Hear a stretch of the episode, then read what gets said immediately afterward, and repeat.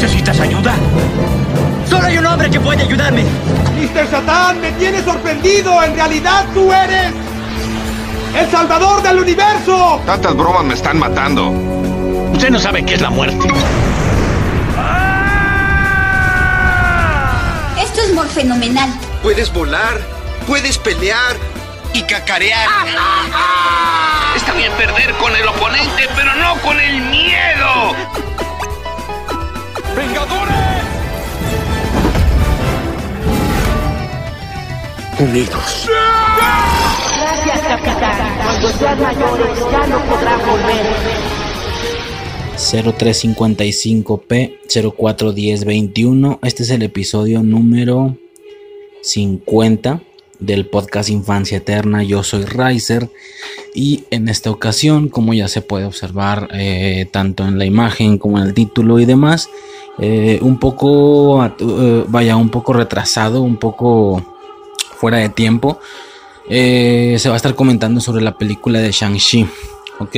Shang, Shang, Shang-Chi. Bueno, no sé, el vato ahí dado su, su tutorial de cómo se, se pronuncia, la neta no, no me, me vale verga. Entonces, eh, vamos a estar checando eso. eh, y en la hora, bueno, a ver, y en la hora Marvel, Shang- Shang-Chi ya es de Marvel, pero bueno, en la hora Marvel, que son los capítulos de las series.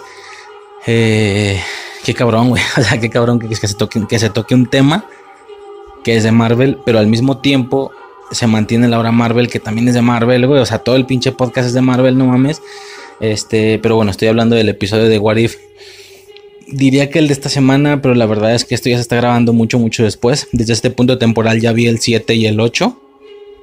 Pero bueno, específicamente en este podcast se va a comentar sobre el 7 y en el siguiente podcast que también se subiera prácticamente pegado a este, creo, creo, eh, se comenta el 8, ¿no? Todo esto esperando a que sea antes del 9, o al menos desde mi punto temporal, ¿no? Entonces, eh, antes que nada, antes de pasar con estos temas en sí, quisiera comentar un poco lo que es lo que he estado haciendo en esta semana. Bueno, ya saben que el tema de la semana sin suicide vale vale puro chorizo, o sea, no es para nada algo que yo pueda llevar a cabo, que pueda sobrellevar bien, pero eh, de alguna manera algo que quisiera comentar, pues así de pasón, como pequeño intro del podcast.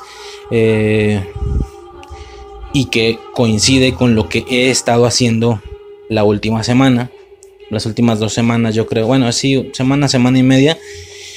Eh, por ejemplo, bueno, en este caso, muy ad hoc con el tema asiático del podcast, no por la hora Marvel, sino por el tema de Shang-Chi, Shang, Shang, Shang-Chi, es eh, la serie esta que está rompiendo madres, güey, o sea, está rompiendo madres. Eh, todo el mundo la está viendo. Y sí, me estoy refiriendo a. En inglés se llama Squid Game, creo, el juego del calamar, un rollo así. Eh, que sus, a ver, como pequeño intro, como dije, no es lo suficientemente. El tema a mí, a mi percepción, no me parece lo suficientemente robusto o importante como para. Como para hacerle un tema completo con con su propia imagen, su propio audio, etcétera. La verdad es que no. Eh, ni siquiera resulta algo de lo que pueda hablar y luego sacarlo en un fragmento. Nada de eso, realmente. Eh, con esto ya estoy spoileando un poquito, incluso mi opinión sobre, sobre la serie en sí, pero sí es algo que he estado haciendo esta semana que la vi, ¿no? Y que para todo y para donde volteo veo esa madre. Entonces, eh, rapidísimo, mi opinión sobre esa cosa el juego del calamar, es esta serie que salió en Netflix que desconozco bien por qué, pero se volvió viral, se volvió viral, rompió madres, todo el mundo la está viendo, todo el mundo ya la vio, es algo impresionante, impresionante. eh, y como todo tema tan comercial es común y se entenderá que la opinión está muy dividida, ¿sí? Porque el simple hecho de pertenecer a este gusto tan, tan, tan general la convierte en una de estas series de, a ver, no sé cómo explicarlo con tacto. Eh, espero se entienda, ¿no? Es, es, este tipo de situaciones en las que las personas como más, más, digamos, más enganchadas al tema geek, al tema friki, al tema de estar viendo series, de estar viendo películas y etcétera. Sobre todo la parte intelectual. Es como si fuéramos eh, así clasificando. Es como de, de, inicio todas las personas que no son tan normis o tan casuales, sino que sí vemos más series, más películas de lo normal. A ese grupo quítale los que son un poquito más intelectuales, o sea, saca de ese grupo geek los que son como intelectuales, ya sea por temas de, pose o temas realistas. Eh, me refiero a que sepan reconocer que si desarrollo de personajes, que si la paleta de colores, que si bla bla bla, no todo ese tema. Como digo, ya sea por mamadores o por un aspecto más, más natural. Y después todavía de ese grupo, sácale los mamones, los que se quieren sentir intelectuales y dicen, güey, esta madre es para nacos, ¿no? Esta o esta otra. Esto hace que este pequeño grupo de personas encasille la serie del juego de calamar junto con contenidos del tipo eh, no sé, güey, la casa de papel, eh, no, ¿cómo se llama? Sí, la casa de papel. Sepa la verga, güey, no, no, no, no, me acuerdo. Creo que la casa de papel. Eh, por ejemplo, Élite, Rápido y Furioso, incluso, güey, hablando de películas. Eh, me explico, ¿no? O sea, son este tipo de situaciones en las que son muy generales y como que ellos las dejan o las, las dejan de lado. Me explico, ya se entendió esta parte, ¿no? Eh, ¿Cuál es mi opinión en lo personal? ¿Va? Me mantengo un poquito neutro, me mantengo un poquito neutro con este tema bueno, esto se va, este, este, está extendiendo más de lo normal. A lo mejor si le hago un fragmento, güey. Eh, me mantengo, o no sé, qué es. Yo creo que sí. Eh, me mantengo un poquito neutro con este tema porque, a ver, yo no soy de las personas que diga, ay, tal serie de nacos. La verdad es que no. Puede ser que no la vea por un auténtico interés, ¿sí? Como puede suceder con la casa de papel o, o con élite, por ejemplo. Pero no ando presumiendo de que yo soy de las personas que no las ve, que, el contenido es... Mm, es que ni siquiera sé cómo... No lo voy a decir, güey, la verdad, no lo voy a decir. Quien haya entendido ya entendió. Así de sencillo. Simple y sencillamente este tipo de contenidos que se prestan más para personas eh, con un deseo de ver contenidos a lo mejor más Ah, sencillo, güey, no sé, no sé, ni siquiera sé cómo abordar este tema bien, me da miedo. No porque me dé miedo que la gente me cague el palo, sino, a mí me vale verga, sino por miedo a no saber expresarme bien. Pero a ver, ya, lo tiro de vergazo. No es mi opinión personal, lo aclaro, pero sí está como bien predefinido que haya personas normis y de paso, por alguna razón, lo conectan o lo relacionan con poca inteligencia, ¿sí? Ya lo dije, así de sencillo. Personas con poca inteligencia serían las personas que ven este tipo de, de contenidos, ¿no? Háblese de Rápido y Furioso, que si Élite, que si eh, bla, bla, ¿sabes? No sé, güey, este... Luis Miguel, mm, eh, que, que, ve las películas de Eugenio Derbez, que le gusta, que ve el Chavo del Ocho, etcétera. O sea, toda esta englobe que por parte de los mamadores se ve como de, ah, sí, los normis, güey, los normis, los tontos. Eh, como repito, yo no pertenezco a ese sector de manera definitiva. Primero tengo que aclarar eso, ¿sí? Pero ¿qué sucede? Que yo digo, ya, a ver, ya me extendí muchísimo al punto. Yo me mantengo en un punto neutro. Ni soy de esas personas pero tampoco me encuentro del otro lado diciendo que son absolutas pendejadas al 100%. No sé si me estoy explicando. Sé por qué lo dicen. No concuerdo, pero sé a qué se refieren. No soy tan intenso, pero sé a qué se refieren. los elementos que están utilizando para diferenciarse ellos como personas más intelectuales de las personas que ven esos contenidos. Esas razones no me jacto de tenerlas yo también, pero sé que existen de alguna manera, sé que están ahí, o sea, tampoco son mentiras. No sé si me estoy explicando.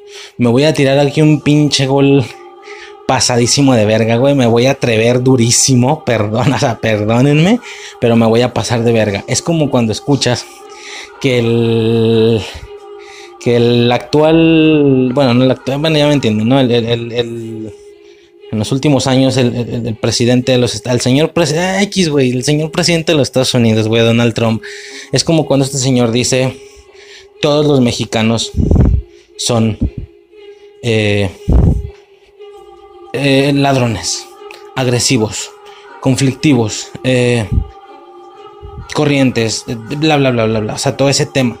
Me explico. Y, es, y tú entras en la postura de, vergas, yo no no generalices porque yo no soy así. Pero sabemos a qué se está refiriendo. Sabemos de dónde ¿De dónde es que él podría estar tomando esa opinión? Eso sí, y luego exagerándola. Me explico, es decir, podemos entender lo que él está observando y luego escupe la opinión, pero exagerada, superpotenciada y sobre todo y lo más importante generalizándola. Ese es el problema. Es una entonces, ¿está mal el señor? Sí, ¿Concuerdo? No. Es una absoluta mentira la razón de la que él sacó esa idea y luego la exageró. No, tampoco. Eh, entendemos de dónde es que sacó la idea. Definitivamente, bueno, no sé ustedes, yo la entiendo. Perfectamente sé que la entiendo. Es como decir, eh, los mexicanos eh, morenos, color cartón, codos negros. ¿Estás generalizando? Sí. ¿Estás siendo mamón? Sí. ¿Estás exagerando, exagerando y generalizando? Sí. ¿Entiendo de dónde estás sacando esa idea? También, al chile, seamos sinceros, también, sí entiendo de dónde la estás sacando. O sea, hay una parte de verdad, hay una cierta, un cierto porcentaje de verdad en esa expresión tan agresiva, tan generalizada y tan exagerada. ¿sí? Espero me esté, me explicando bien. ¿A qué voy con todo esto? Con la situación de las personas que aseguran que estos contenidos son de gente más normie, de gente X más naquillo, ¿no? Pudo pasar incluso con series de, series de narcotraficantes, por ejemplo, etcétera, cositas de ese tipo, ¿no? Estas series, dije series, eh, ojo, series de estas personas. Hay muchísimas series, que si no sé qué tijeras, que si. Eh, que si la del Chapo, por ejemplo, que si la de. La de. Ay, güey, ingobernable. Alguna mamá así. Todo este puño de contenidos están exagerando cuando dicen que es de gente tonta, que es de gente pendeja y que ellos presumen no verlas porque no tienen ese nivel de coeficiente. ¿Están exagerando? Sí. ¿Están generalizando? Sí. ¿Están siendo agresivos? Sí. Sabemos de dónde pudo generárseles esa idea y luego exagerarla. ¿Sabemos de dónde viene ese pensamiento? Sí también sabemos de dónde viene. No nos hagamos pendejos. No están diciendo una absoluta y encabronada mentira como cuando dices, eh, eh, no sé, güey, voy a decir una pendejada. Como cuando dices la, gente vuela, güey, o, o, o el ser humano vive mil años. O sea, no es una, no es una afirmación absurda, completamente 100% mentira, sino que sabemos de dónde están extrayendo ese punto de vista. No nos hagamos pendejos al chile, al chile, cabrones, no nos hagamos pendejos. Puedo entender a qué se refieren con el tema de la gente naca, de la gente con poca inteligencia, etcétera, ¿no? Dije entender, puedo entender de dónde viene. no que lo comparto, ni que es 100% real, pero tampoco es 100% mentira. Espero estarme explicando. Todo esto nada más para hablar de la serie que va muy al tema de la serie. El tema de la serie del juego del calamar, ¿sí? Ya la vi. Primero inicio con el tema de sí con el tema de la serie. Está muy bien.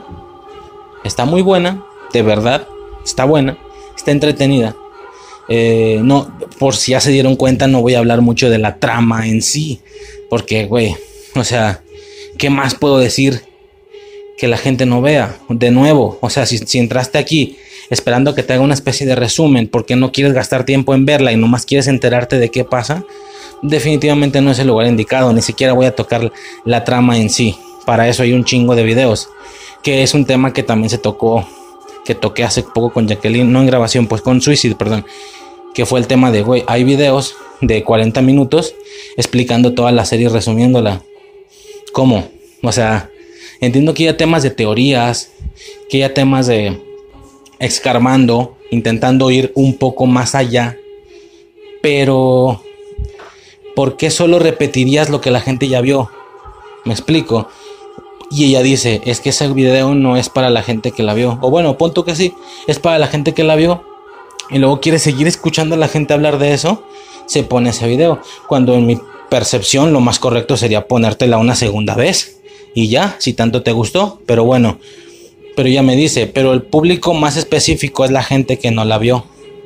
Y es como, ok, puede haber, existen de verdad personas que no tengan el interés por haberla visto más bien, perdón, que no tengan el interés de, que no tengan el suficiente interés de verla, pero sí el suficiente de enterarse qué pasa, nada más para estar a la orden del día en la plática, en sobre todo esto que es algo tan viral, tan tan general. Neta existen esa gente, güey, o sea, perdónenme, de verdad, en lo personal me da un poco de hueva, la verdad, pero bueno, si existe, pues adelante, ¿no? O sea, no, no se me hace curioso como de, güey, si no te interesa, no lo veas. Si te interesa, velo. De verdad existe un punto medio de decir, güey, me quiero saber de esto, pero me suena como quiero saber de esto nada más para que le viene a la gente, pero yo no la voy a ver, güey. Entonces, güey, que no te dé miedo, que se enteren que no te gusta, bueno, que no te interesa verla ni siquiera. Pero bueno, X. Hay videos resumiendo toda la serie. Si entraste aquí sin verla, y nada más esperando como a ver qué, decía, a ver qué se decía en infancia en, el podcast, güey, no te va a servir de nada. Hay un chingo de videos resumen.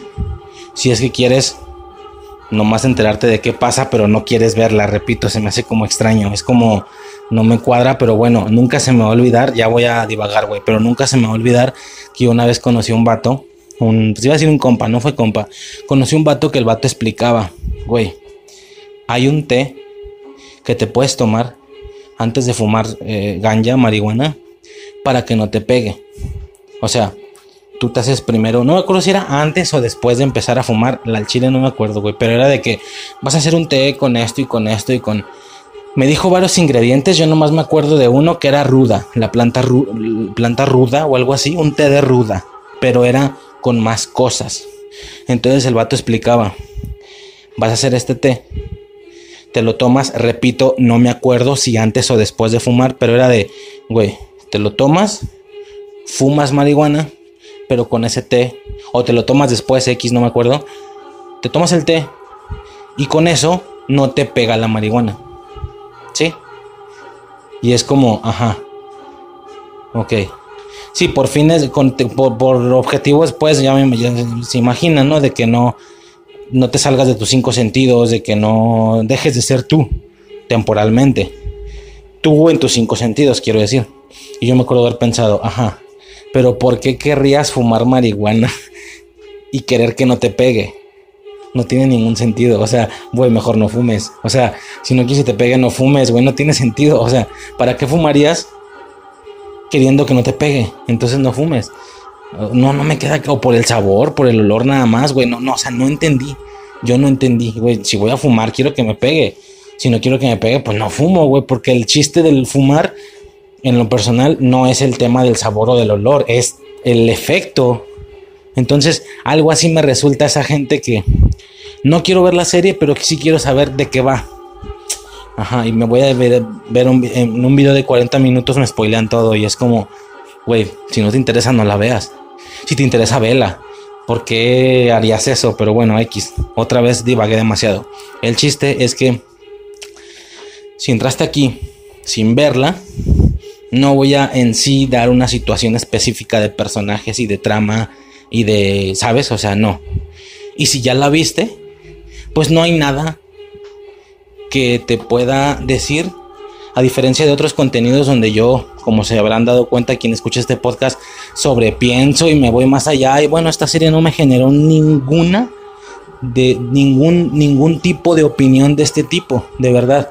No hay nada que yo les pueda decir que un momento de cinco minutos en la serie me lleve a hablar una hora, como ya muchos lo saben, sí, lo saben, me han escuchado, este, hubo por ahí algunos podcasts en específico que se salieron de control, que dije, güey, neta, fue un solo comentario en la serie y yo me fui a hablar media hora de eso, sí, que hasta fragmentos se hicieron, ahí estarán, ahí verán el tema de la paradoja de visión o qué sucedió en WandaVision, o hace, bueno, recientemente en el de Chucky, que fue de Nada más porque en Chucky el vato empieza a replicar su alma en diferentes muñecos, a clonar su alma.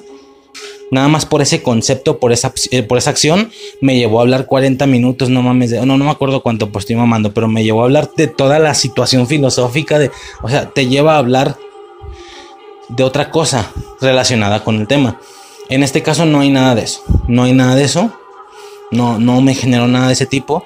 Hablar de la trama, repito, güey, mejor un video en YouTube donde también de, paso te ponen imágenes y es mucho mejor que un podcast. Eh, por lo que yo solo quería dar como más bien mi experiencia personal con el tema de la serie. Eh, lo que se pueda tocar de la serie, como repito, pues está, está bien, güey, está vergas. O sea, el tema de los juegos está, está perro. Ese primer juego que es el viral, que es el, el de la muñeca, el de la luz verde y tal interesante, creo que de ahí se generó el mame. De hecho, yo me acuerdo que yo le decía suicidio porque ya, como, como ya scrollé a TikTok mucho, constantemente yo escuchaba la grabación de la muñeca, el juego, el de muévete, luz verde, no sé qué. Y yo me acuerdo que yo le decía, güey, que no hay más, yo no, yo no la veía todavía. Pero ya, acá, y era como, güey, ok, ¿qué es eso? Ah, es la grabación del primer juego. Ok, ¿cuántos juegos son? Eh, seis, creo, no me acuerdo. ¿Y no hay más juegos? ¿O por qué más están agarrando la misma grabación? ¿O toda la puta gente en TikTok solo vio el primer capítulo y ya no vio más? ¿O cómo? O sea, ¿no hay más juegos de dónde sacar audios, más trends, más TikToks? Nada más el primero. Y fue como de, pues no sé, güey. O sea, no sé. O sea, literal, este es el reflejo de la parte viral de la serie. De que quién sabe cuántas personas que subieron un TikTok con ese audio ni siquiera vieron la serie, güey. Nada más se enteraron de lo necesario para entender el, audio. Volvemos a lo mismo con la gente que vería un resumen sin ver la serie. Es como, güey, nada más lo haces para caer bien o para, vaya, para rellenar un cierto espacio que la gente va a necesitar de ti, pero que al mismo tiempo a ti no te interesa personalmente. No me queda claro, pero bueno, de nuevo volví a caer en el mismo tema. La serie está bien, está chingona. Los juegos están bien. el primero es el de la muñeca, luego el segundo es el de... No, no me acuerdo bien, vergas, porque es el de... Bueno, no me acuerdo del orden, lo siento, pero pues está el del... Está como dulce de azúcar, lo de la figura.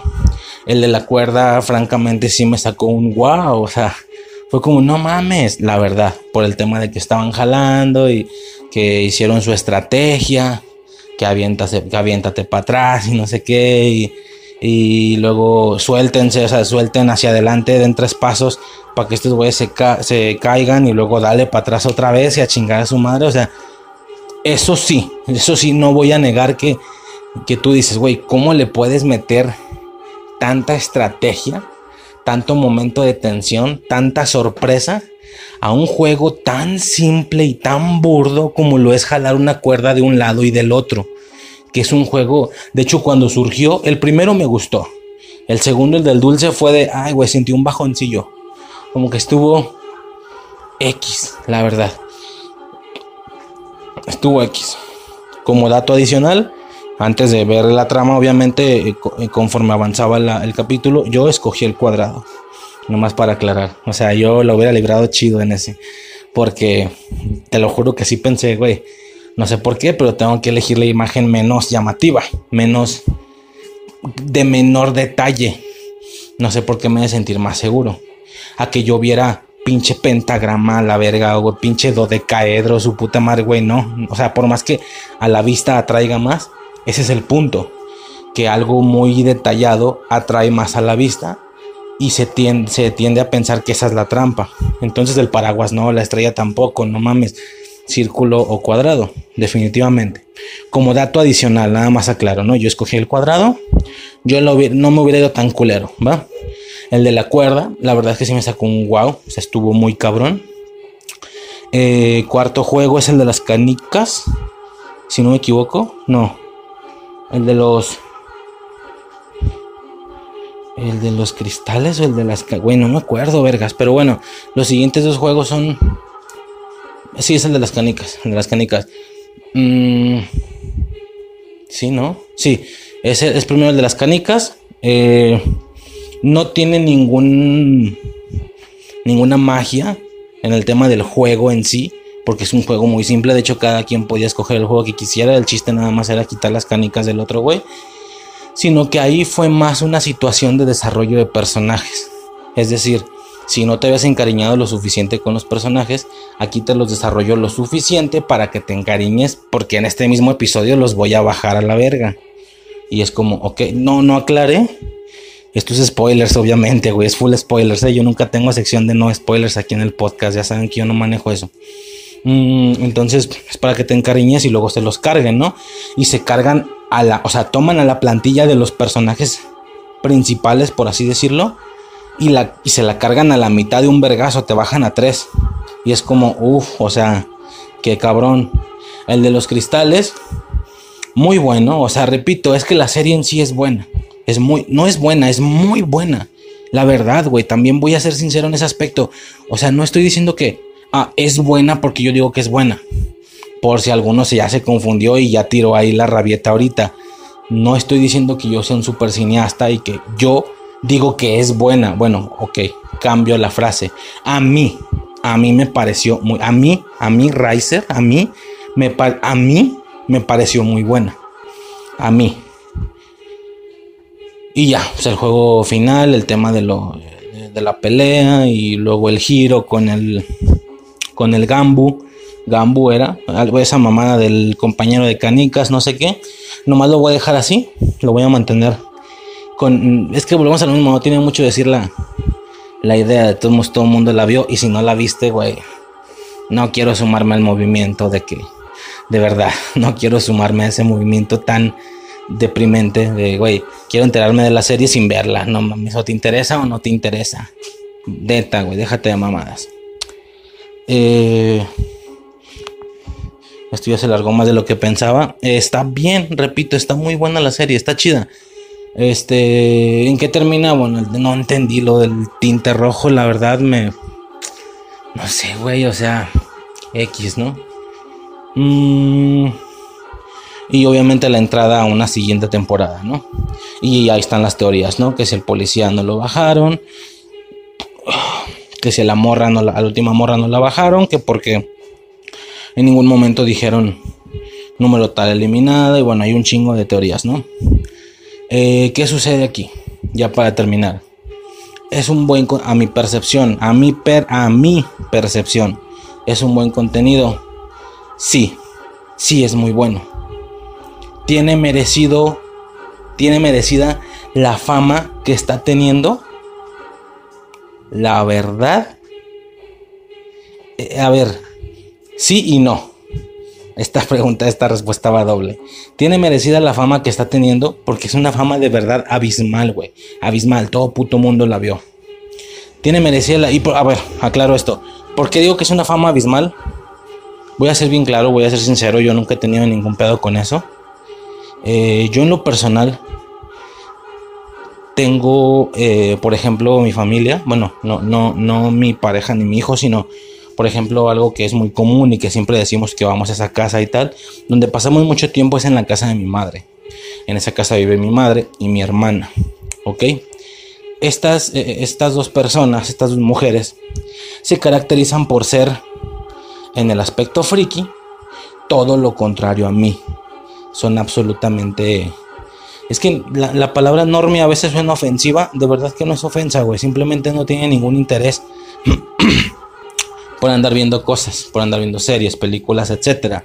Entonces, para que algo de ese corte, de ese estilo, llegue a ellas, porque aclaro, no lo había aclarado, llegó a ellas, o sea, de hecho fue un rollo de eh, Suicide la quería ver, pero también ellas la querían ver, total que todos la vieron, hasta el final la vi yo después, cuando yo la vi ya era su segunda vez que ellas la veían, no Suicide, pues ellas, también la situación de Suicide fue una, fue todo un rollo, porque ella también se mantiene en una postura neutral como la mía con el tema este de la intelectualidad para ver contenidos o algo así.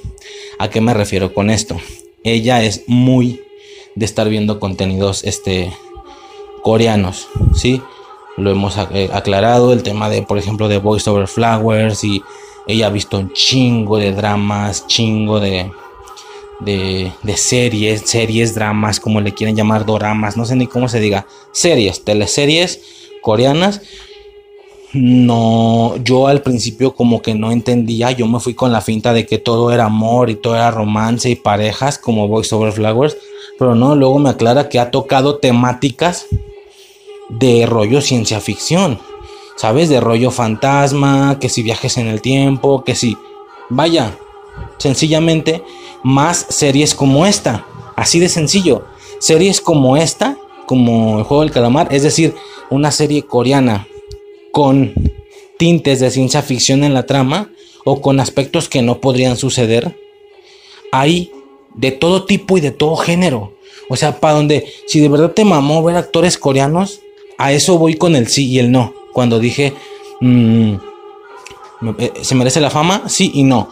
Digo sí porque sí se la merece, pero no entiendo por qué otras cosas no han pegado. Porque en lo personal, de verdad, perdónenme, pero yo vi esta serie y es buena, sí, pero no tiene alguna diferencia con 10 series más que me ha tocado de reojo ver que ya ve y no las he visto. Pero de reojo te das cuenta que la tramita va que es como de, ah, no, es novela de amor. No, güey, ni de pedo, me dice, es de, es, de, esta es de fantasmas. Esta que estoy viendo es de viajes en el tiempo. Esta que estoy viendo es de, eh, no sé, güey, de, verga, güey, tal cabrón que ya estuviera porque me dijera, pero de, no sé, policíaca, güey. De, de, dioses de la, de dioses de la muerte, güey. Me acuerdo que una vez me dijo así rollo Ryuk de Dead Note. Así de que, ¿cómo se llaman los, eh, Shinigamis. Este es de Shinigamis. o sea, tramas de ese tipo en una serie de live action coreana. Y es como, güey, esta serie es una de tantas existentes que no se enfocan en un drama romántico, sino que tienen temáticas así como jugándole al ciencia ficción, incluso para donde le quieras tirar y del género que quieras tirar. Entonces, ¿por qué esta sí? ¿por qué esta sí pegó y las demás no?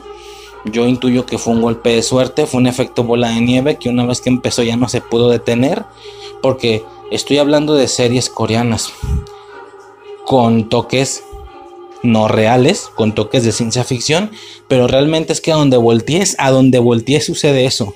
Tú te das cuenta del top 5 de youtubers y es como, ¿tienen merecida la fama? Sí, entiendo el entretenimiento que generan, pero es que hay otros 30 iguales a ellos. Hay otros 50, hay otros 100 que hacen más o menos lo mismo. ¿Por qué hay algunos más estéticos? ¿Por qué ellos sí? No, no queda claro, güey. O sea, entonces, eh, no sé, güey, para dónde vuelta. En música, güey. En mi caso, a mí me gusta mucho el rap. Y es como, güey, si tú te checas el top 10 de raperos mexicanos, por ejemplo, vas a ver los nombres, nombres en específico, los mismos nombres en los últimos años. Y es como, ¿tienen merecida la fama? Pues sí, porque la música es muy buena. Ok, entonces son los únicos 10 que hacen música de ese nivel y de esa calidad. No, güey. O sea, no, cabrón. Hay otros 100 allá adentro, güey, en YouTube, güey. Si tú te vas y, llevan una década haciendo música y también tienen, tienen videos. O sea, simple y sencillamente son. Eh, son raperos de ese tipo. O sea, yo me puedo imaginar que en una línea paralela el top 5 es diferente. El top 5 son otras 5 personas de esas. Y, o sea, no sé, no sé si me estoy explicando. Ya me, ya me perdí otra vez. El chiste es que eh, tú ves ese tipo de raperos y es como. Eh, o sea, no, no entiendo por qué ellos sí y estos no. No entiendo o no entiendo por qué todos sí. Me explico, o sea, y eso hablando en el mismo nivel. Eso hablando en el mismo nivel, porque también es un hecho que alguno de ese top 10 está medio jodidón. ¿Sí? En aspectos técnicos, en güey es que no es nada inteligente lo que está cantando. Y ya no hablo de géneros. Si tú eres un güey que le gusta el género cholo de ando con mis putas, ando lo que ando, ando bajando güeyes, ando... Si ese es tu gusto, adelante. Pero del güey que tú me digas, del género que tú me digas, te tengo otros cinco mejores. Porque él sí y ellos no. O sea, es un tema que existe siempre y de toda la vida. Entonces, es un poco lo que pasa con la serie. Es como, es buena, tiene consistencia, tiene motivo para hacer lo que está haciendo. Sí. ¿Por, ¿por qué otras no? Si existen 50 más como esas. Me explico. No estoy diciendo como esas en, ese, en esa trama o en ese género. No, no, no, como ya dije, para donde quieras tirar, güey, para el género que quieras tirar viajes en el tiempo, policíacas, muerte. Eh, hay una como de un tipo mentalista, me acuerdo que me enseñó una vez. Fantasmas, superpoderes, para donde le quieras tirar, vergas. O sea, ¿por qué está así? Si hay 100 contenidos más iguales con actores coreanos haciendo cosas de ese tipo. Y eso que ya estoy excluyendo todas, todos los dramas románticos todos los dramas románticos ya los estoy excluyendo, ¿sí? Lo aclaro. No me queda claro, güey. No me queda claro y, y esa sensación a lo mejor me baja un poquito el hype por la serie en sí. Porque es como, es como que una, como que algo en mi cabeza inconsciente es el pinche Pepe Grillo de Pinocho, güey, diciéndome, güey, no ocupas quererla tanto tú, ya un chingo de gente la quiere un vergo. Y es como, ah, pues sí, o sea, no sé, güey, no sé no sé, o sea, esa es mi opinión a grandes rasgos. Como digo, los juegos están chidos. Ahora, estoy hateando. Estoy diciendo que la serie deberá ser más baja y menos famosa. Ojo con esto. No estoy diciendo que debería. Me sorprende cómo no... A ver, déjame ver cómo lo aterrizo. Estoy diciendo que yo quisiera que la serie fuera menos famosa porque no me gustó tan cabrón no, güey, te lo juro que no estoy diciendo eso. No estoy diciendo que quiero. Estoy diciendo que me sorprende. No estoy diciendo, no estoy diciendo que no quiero que esté tan alta. Estoy diciendo que me sorprende por qué está tan alta. No sé si se entiende la idea, que no es lo mismo. No es lo mismo. Es como cuando te enteras que una niña, así que la morra más fea de tu salón, así horrible, güey, horrible, güey, la morra más así, y, y, vengan a mamar que todas las mujeres son hermosas, y, güey, neta me vale verga, güey. Se percibe cuando una persona es, o sabes qué, para no meterme en pedos, no voy a hablar de apariencia, olviden la apariencia. Cuando la persona es muy culera, es muy sangrona, mejor, pues sí, pues no, no quiero entrar en pedo. O ambas, güey, culera y sangrona X. Ya me ya divagué otra vez. Es como si una morra que es muy sangrona, que es muy culera, que trata a todos mal, y te enteras, pero es una morra ajena a ti, que no la conoces bien, que nunca hablas con ella, que te vale verga. Y te enteras que tiene a cinco pretendientes, 10 pretendientes, 15, que toda la gente quiere andar con ella, cuando no es ni buen pedo, ni es bonita, ¿sabes? O sea, y tú dices, quiero que le vaya mal quiero que no tenga esa suerte en la vida. La verdad es que no, güey, me vale verga. Que, que pase lo que pase, güey, no me está afectando a mí. O sea, no quiero, no quiero que sea menos popular, pero sí me sorprende cómo es que es tan popular y cómo, y cómo es que no está más baja en la escalera de la popularidad. Cuando está bien culera y aparte sangrona. O sea, no quiero que le vaya mal, pero me sorprende cómo no le está yendo más mal. Es algo así. Es como, no es que quiera que sea menos famosa, pero me sorprende cómo llegó tan alto cuando realmente no viene a ser, uff, a descubrir el hilo negro, o sea, en género, en género, cosas ahí hay. Por montones, güey, los juegos del hambre, Escape Room, que he escuchado que va por ahí, eh, juego macabro, o sea, y luego tú me puedes decir, que no, no me puedes decir nada, güey, ¿qué me vas a decir? Es que es por lo gore. Güey, ahí está juego macabro, ahí está, no sé, güey, un chingo de cosas. No, no, no, es por la temática del juego.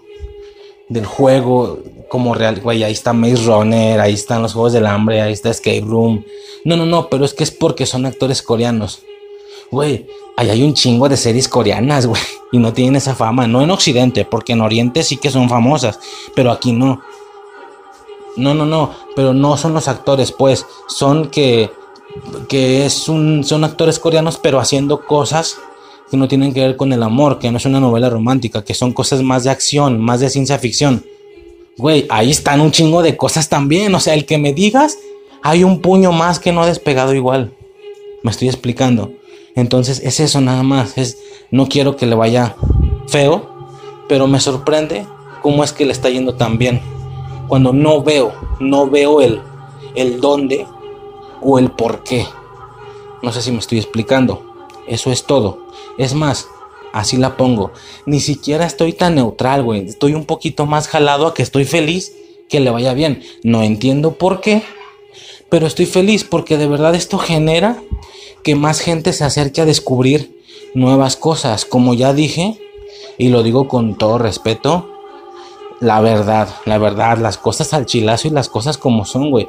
Mi jefa y mi hermana, por ejemplo, al chile, güey, no salían de Me caigo de risa, de los programas estos de Televisa, ¿sabes? De que, que si el baile, específicamente en este punto temporal sale uno, que me toca fumármelo cuando tengo que ir, pues porque es lo que hay en la tele en la casa. Y pues, ¿qué le vas a decir a la, a la jefa de la casa? Que lo quite, pues no. Sea, te haces güey y ves tus cosas en el celular o no sé, pero Específicamente en este, en este punto temporal hay uno como de baile, como de... Sí, como que, ¿sabes? ¿No? Como bailando por un sueño, rollo así. De baile y también de imitación, un pedo así. Entonces, tú vas a esa casa, güey. ¿Sabes? Con mi familia y, güey, sinceramente, güey, eh, eh, estas dos mujeres, mis dos familiares, ¿sí? La verdad es que no salían de esos programas, no salen, no salen de esos programas, de me caigo de risa, eh, si ya se van a tocar Netflix, pues era para irse a Élite, a Luis Miguel, a... Si me estoy explicando que voy, ¿no? Y por eso dije toda la plática inicial. No sé, espero no se malentienda con esto último que estoy diciendo, que ellas no salían de esos contenidos. No estoy diciendo que sea malo, que ellas tengan un nivel inferior de, para ver series, güey, te lo juro que no. No estoy diciendo eso. Nada más digo que se luego, luego se, se percibe el tipo de público que son. Más desinteresado, más... Güey, yo, yo en lo personal no tengo gustos en específico, sino que veo lo que la gente en general dice que está chido. Se hace un mame por élite, hay que ver élite. Se hace un mame por la serie de Luis Miguel, hay que ver la serie de Luis Miguel. Se hace un mame por por la casa de papel, güey, quiero ir a ver la casa de papel, o sea, esa es la cosa, me explico, que se me hace raro. Se me hace raro porque también hay mame por otras series que no están poniendo, entonces no me queda claro. Ahora, yo sé que no precisamente todo mundo tiene que ser friki. Yo sé. Pero es que yo sé que cuando las personas normis tocan a algún contenido, se vuelve, o sea, sí les gusta, güey. Entonces, no es que no vean las cosas porque no les gusta, es porque ni siquiera lo intentan. ¿Qué pasa? Esto en otro aspecto no lo hubieran pelado, así como en su vida han visto una serie coreana, así como en su vida han visto los Juegos del Hambre. Que, digamos que es como que la fusión que yo le voy a hacer, ¿no? Es como si esta serie fuera una especie de hijo entre una serie coreana y, y un... Hijo de los Juegos del Hambre, no sé, estoy mamando. Ellas en su vida han visto eso. E, ellas de manera normal no se hubieran ido a ver esas cosas. Pero como era el mame, como todo el mundo estaba hablando de ello, güey, que hasta la tía, que hasta la prima la vio, que todo el mundo la vio, hay que verla se ve buena. Güey, se, ve buena, sí, pero también hay un chingo de cosas buenas y ni las pelas. ¿Me explico? ¿Por qué está así? Por el mame, por lo viral. Y como digo, no me estoy quejando, estoy feliz. Te lo juro que estoy feliz de que mínimo esto dio la oportunidad a que gente, personas como ellas, que yo quiero mucho, se acercaron a algo diferente. En todo aspecto, ¿eh? Diferente en trama, diferente en nacionalidad, diferente, ¿sabes? O sea, es muy diferente a Luis Miguel o a Élite, obviamente. Entonces, se acercaron a eso, está bien. Sé que, sé que se van a quedar ahí. Sé que esto no les va a generar interés para ver otro contenido similar. Yo sé que no. Yo sé que no. Pero hay gente, hay gente que se mantenía en ese círculo más normie, vio la serie, le gustó algún aspecto de ella y dijo, güey, tengo que ir a ver más. Tengo que ver más. Y es ahí donde está chido. Está chido porque una serie que era más comercial, más del general, más del público normie, te jaló a adentrarte en un género un poquito más under. ¿Sabes? Lo que te haya gustado. Que si te, te gustó la dinámica de juego, pues ahora te vas a ver más series o más películas con esa temática. Y te vas a ir a, Juegos del Hambre, te vas a ir a Divergente, te vas a ir a Maze Runner, te vas a ir a Escape Room, me explico. No, no, no, no fue tanto eso. Me gustó ver actores coreanos. En mi vida había visto actores coreanos y eso fue lo que me gustó. Ah, qué chingón, güey. Te va a llevar a ver series coreanas de, otros tipos de géneros. A lo mejor ibas agarrando tus actores predilectos como los tiene Suicide. No, no, no, que no fue eso. Que lo que me gustó fue el tinte de ciencia ficción. Yo simplemente, yo siempre veía pura eh, yo nomás veía Élite y, Luis Miguel, por lo que yo solo veía cosas más como de sociedad, no tan de ciencia ficción. Güey, eso te va a jalar a ver otras cosas. Me explico, entonces está chido, está chido que eso vaya a jalar a la gente a que se mueva a otras cosas, porque se enteraron que les gusta. Empezaron por el bulbo, empezaron por lo general, pero luego se fueron a ver que les gustó y a lo mejor ya le sigan buscando. Como repito, en el caso de mis familiares, yo sé que no va a ser así. Sé que esto fue y nada más esto. Simplemente yo dije, güey, ¿les gustó esto? Sí, se tienen que ver las de los Juegos del Hambre. Y, como te imaginarás, o sea, así de rápido me mandaron a la verga. Fue como de, ah, sí, luego. Y ya, o sea, pero ¿qué pasa si de la nada empieza TikTok y, los feeds de redes sociales empiezan a hacer un boom por los juegos del hambre, hay que ver los juegos del hambre. O sea, güey, yo ya te había dicho que las vi y no, ¿sabes? O sea, así de rápido me mandaban a la ver. ¿qué te gustaron los juegos? Tienes que ver los juegos del hambre. Ah, sí, luego. ¿Te pareció chido eso de los actores coreanos? Simón, tienes que ver Boys Over Flowers, güey. Pinche historia no es nada muy ciencia ficción, pero es que de verdad es una gran historia. Ah, sí, luego.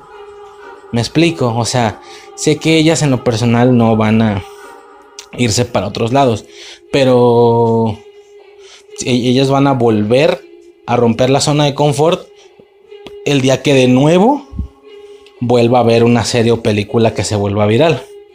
Este o la segunda temporada de esta cosa sencillamente, pero bueno, a grandes rasgos esa es toda la toda la tema, vaya, todo lo que quería decir sobre esta, güey, no puedo creerlo, se extendió más de lo que debía de extenderse, ni pedo, pero fue algo que se hizo en esta semana, me explico, esto definitivamente va para fragmento, definitivamente, este, y bueno, nada, nada más eso, ya por parte de la semana o del tema del de, juego del calamar sería todo. Podemos pasar directamente a la, hora, a la hora Marvel y luego al tema sobre eso. La hora Marvel.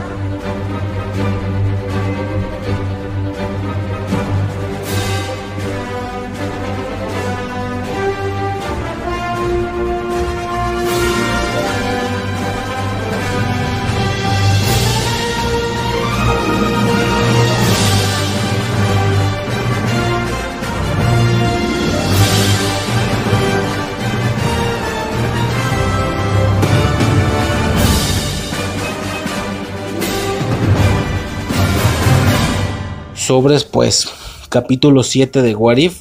eh, el que normalmente era llamado como Party Thor o Thor Fiesta, no sé qué, Thor en Las Vegas también se le llamaba.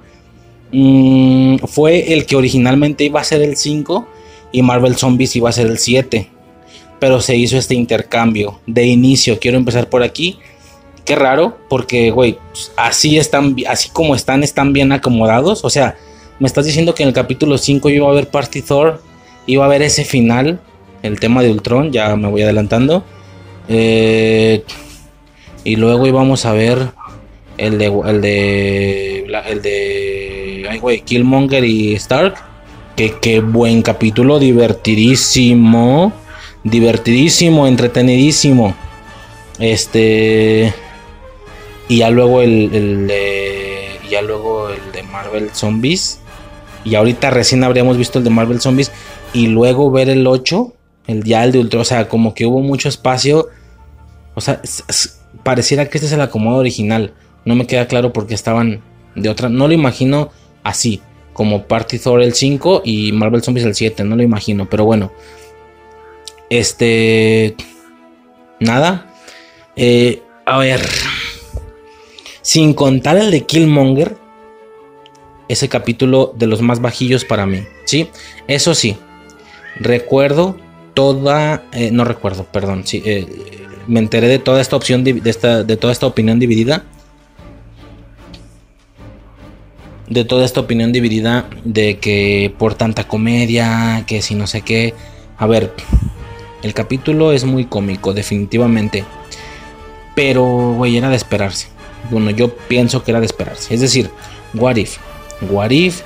Eh, ¿Qué pasaría si?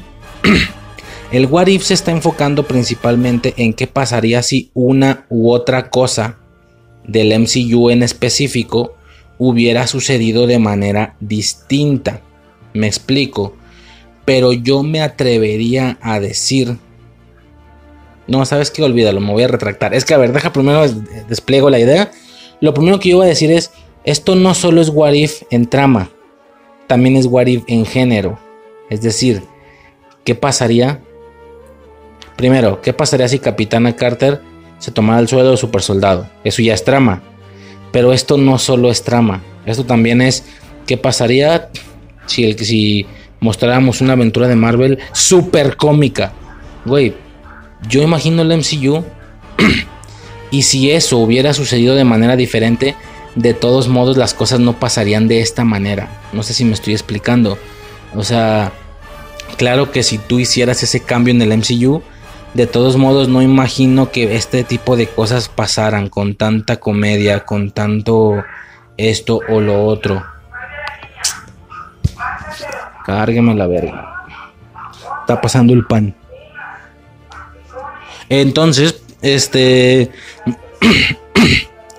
francamente no. O sea. Me resultó muy X. Pero. Por eso dije, me voy a retractar. Primero desplegué la idea y luego me retracto. Porque me pongo a pensar. Güey, no es como que el MCU fuera muy uniforme. O sea. Tú te ves películas como, no sé, güey. Winter Soldier. ¿Sí? Y luego te ves cosas como Guardianes de la Galaxia o Thor Ragnarok. Y es como, güey, ¿en serio esto está pasando en el mismo universo? O sea, en, en la misma línea. ¿Me explico? Y luego se juntan las personas. Y, si es una realidad que Marvel ha, a veces hace un, un contenido muy cómico. Pero luego extraemos a ese personaje para una futura entrega. Y ya no se porta como se portaba. No sé si me estoy explicando. Uno ve Thor Ragnarok, que es una. No mames, o sea, es, algo de verdad impresionante con el tema de la comedia. Es impresionante. Y seguidito de eso ves eh, Infinity War. Y el Thor ya no es el mismo. Es el mismo güey. Luce igual. Temporalmente viene de ahí. Viene de, güey, literal se acabó lo del Ragnarok y empezó este pedo para él fue seguidito y no es el mismo. ¿Por qué? Porque el director es, es diferente. O sea, el director es Taika Waititi. Tom, Tiki, sepa la verdad cómo se llame. eh, hace su película, toma a Thor, gracia, comedia, su chingada madre. Y ya luego, y luego Infinity War ya son de otros güeyes, de los hermanos Russo. Y es como, ahora vamos a hacer nuestra película, pero tenemos que tomar el personaje desde donde se quedó en otra película que hizo otro colega, otro compañero, no nosotros. Eh, por lo que ya lo recibimos con ese look, con ese corte de pelo. Os digo, estoy mamando, a lo mejor todas esas cosas ni siquiera fueron decisiones de Taika Waititi, a lo mejor esas son decisiones de Kevin Feige, que el güey dice, va a ser tu película, ok, pero de, tu película va antes de esta. Entonces necesito puntos específicos. Necesito que me dejes al Thor con este pelo. Necesito que me lo dejes sin Mjolnir. Necesito que me lo dejes, ¿sabes? O sea, y ya el vato ve la manera de llevarse el coche de paseo siempre y cuando lo deje donde Kevin Feige se lo pidió. Entonces ya, ya es este ahondar mucho en el tema de qué, qué, qué se tiene que aguantar un director y qué no.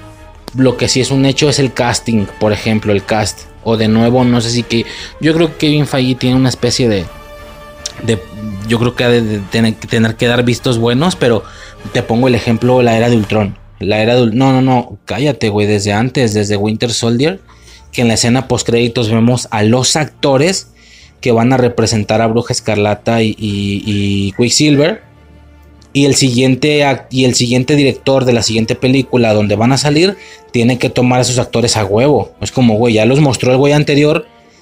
Mi, mi, historia continúa con esto. Si yo tenía planeado que a mí la bruja escarlata me, me, llamaba más a que fuera esa González, pues ahora no. Ahora tengo que agarrar a Elizabeth Olsen porque alguien más así lo eligió. Y no se diga, es una cadenita. La siguiente persona que lo vuelva a tomar en Civil War es como, güey, pues es que Elizabeth Olsen ya es Scarlet Witch, o sea, yo, yo ya la visión la tengo que, mi, mi, guion, mi trama, lo que sea, la tengo que adaptar a esa actriz. No sé si me estoy explicando, entonces mmm, es curioso porque sí es diferente el pinche Thor en Infinity War. Tú ves Infinity War y es como, ¿qué hubo, culero? O sea, ya no te vas a reír.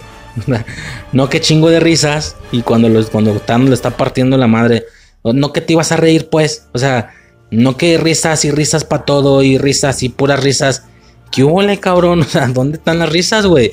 Y el tono de Infinity War es exageradamente distinto. Si hay chistes, por supuesto, pero es distinto. Entonces, ya me salí mucho de tema. A lo que voy es eh, el tema con, con What If. Eh, primero iba a decir que aún dentro de un What If esto no es lo que sucedería, pero pues quién sabe, güey. El MCU también tiene sus, sus cortes ahí bien impresionantes, que, que casi ni parece que son del mismo universo, pero sí. Entonces, pues bueno, rapidito. Eh, tenemos todo el tema de la fiesta, la relación entre el pato y Darcy, que fue como de lo más mamón, que se casaron en la chingada. El pato Howard se llama el güey, creo.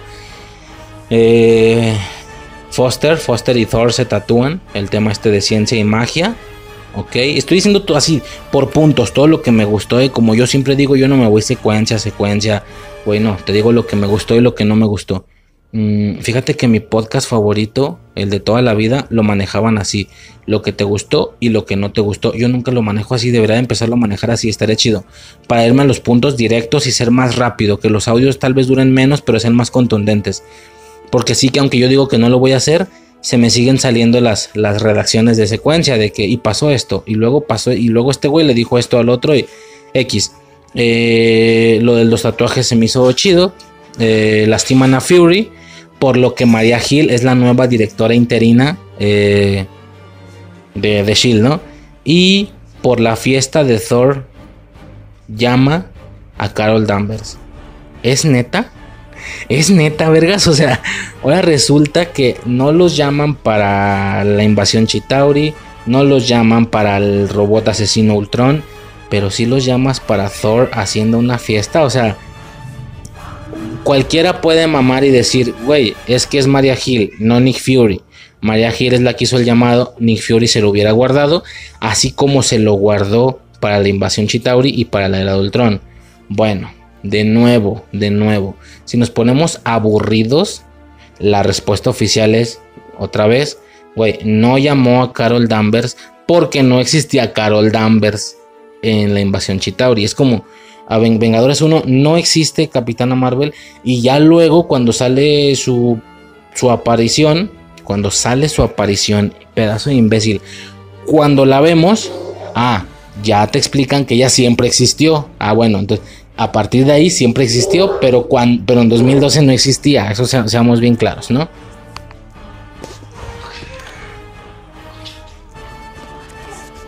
¿Y qué más? Mm, bueno, está mamón ese pedo, ¿no? Ahora, Carol Danvers para todo, vergas. De aquí sale para todo ya en Warif.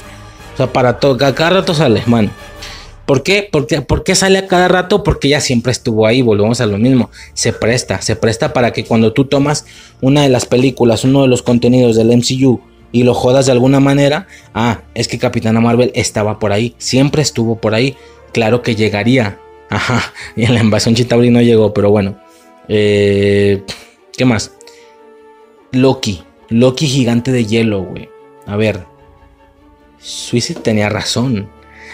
Recordemos, en Loki ella da la idea, o a lo mejor ella no, no me acuerdo si la vio en, redes sociales, pero ella explica que es como, güey, la TVA inhibe toda la magia, por lo que en automático Loki debería de, debería de no verse así, porque es una apariencia que está manteniendo con magia, se supone. Él debería de verse azul y grande y la chingada, ¿no? Y fue como, güey, es que no me queda claro de dónde proviene esa apariencia. No me acuerdo de Thor 1 y le dije, güey, me veo Thor 1 y antes de que se acabe la serie de Loki te lo resuelvo. No lo hice, ni lo mencionamos, creo. Una disculpa. Ya, en su momento, y, y todavía no la he visto, güey. En su momento la veré porque se tienen unos audios preparados. Bueno, se quiere, quiero hacer unos audios de todo el MCU de una manera un poquito más rápida, más fast, pero me tocará ver Thor 1. O sea, me voy a ver todo el MCU, al menos hasta WandaVision, obviamente. Para ya conectar todo, ¿no? Este, y ver cosillas de antes y así. Y las traigo al podcast, por supuesto. Y. Este. No me acuerdo en qué se basa. Si es una imagen por magia que él está manteniendo. O es una imagen mágica que le dio Odín. En todo caso, la TVA también lo desharía o es una imagen mágica, pero una especie de imagen mágica firme. No sé cómo explicarlo. Es como si con magia te cortan un brazo.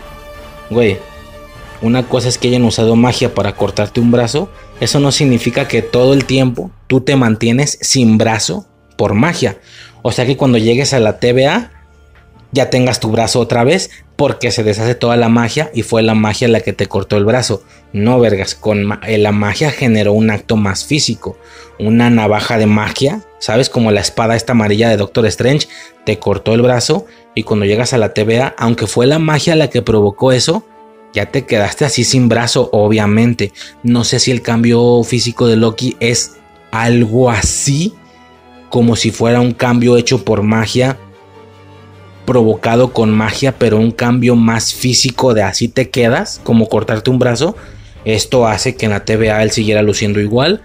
O si es una imagen con magia que debió de haberse deshecho cuando cayó a la TVA, pero, pero seamos sinceros, no íbamos a ver una serie de Loki en la que durante toda la serie el señor se viera como lo vimos en este capítulo.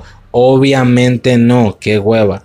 O sea, si las cosas se habían mantenido de esa manera, que era una a ver, a ver si las si las cosas estaban puestas de esa manera, que la imagen era algo que se mantenía con magia y que ahora necesitaban meter el recurso de que la TVA deshacía la magia para que las gemas del infinito no funcionaran adentro, Güey, pero también se va, a hacer, se va a la imagen de Loki. Y cállate los chicos, nada más funciona para las gemas, para el vato no. Cállate los chicos, o sea, a lo mejor no, no sabemos si de manera premeditada así fue o si hay un motivo firme y conciso como lo de la cortada del brazo con magia, lo que estoy explicando.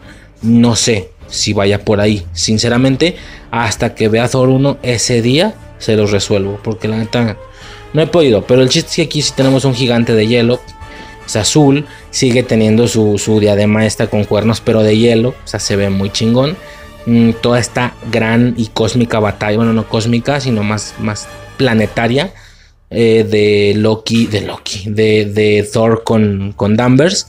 Muy buena pelea. Evidentemente ella se estaba conteniendo porque no era un villano directamente al que estaba atacando, sino era un mocoso malcriado y, y sangrón y la chingada. Y no lo he aclarado, pero güey, ya va de más, no mames. O sea, lo mismo que, con, ¿sabes? O sea, ya, ya da igual, pero no lo he aclarado, pero este...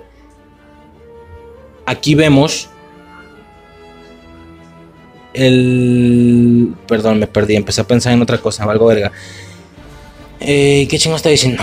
No mames, se me fue el pedo.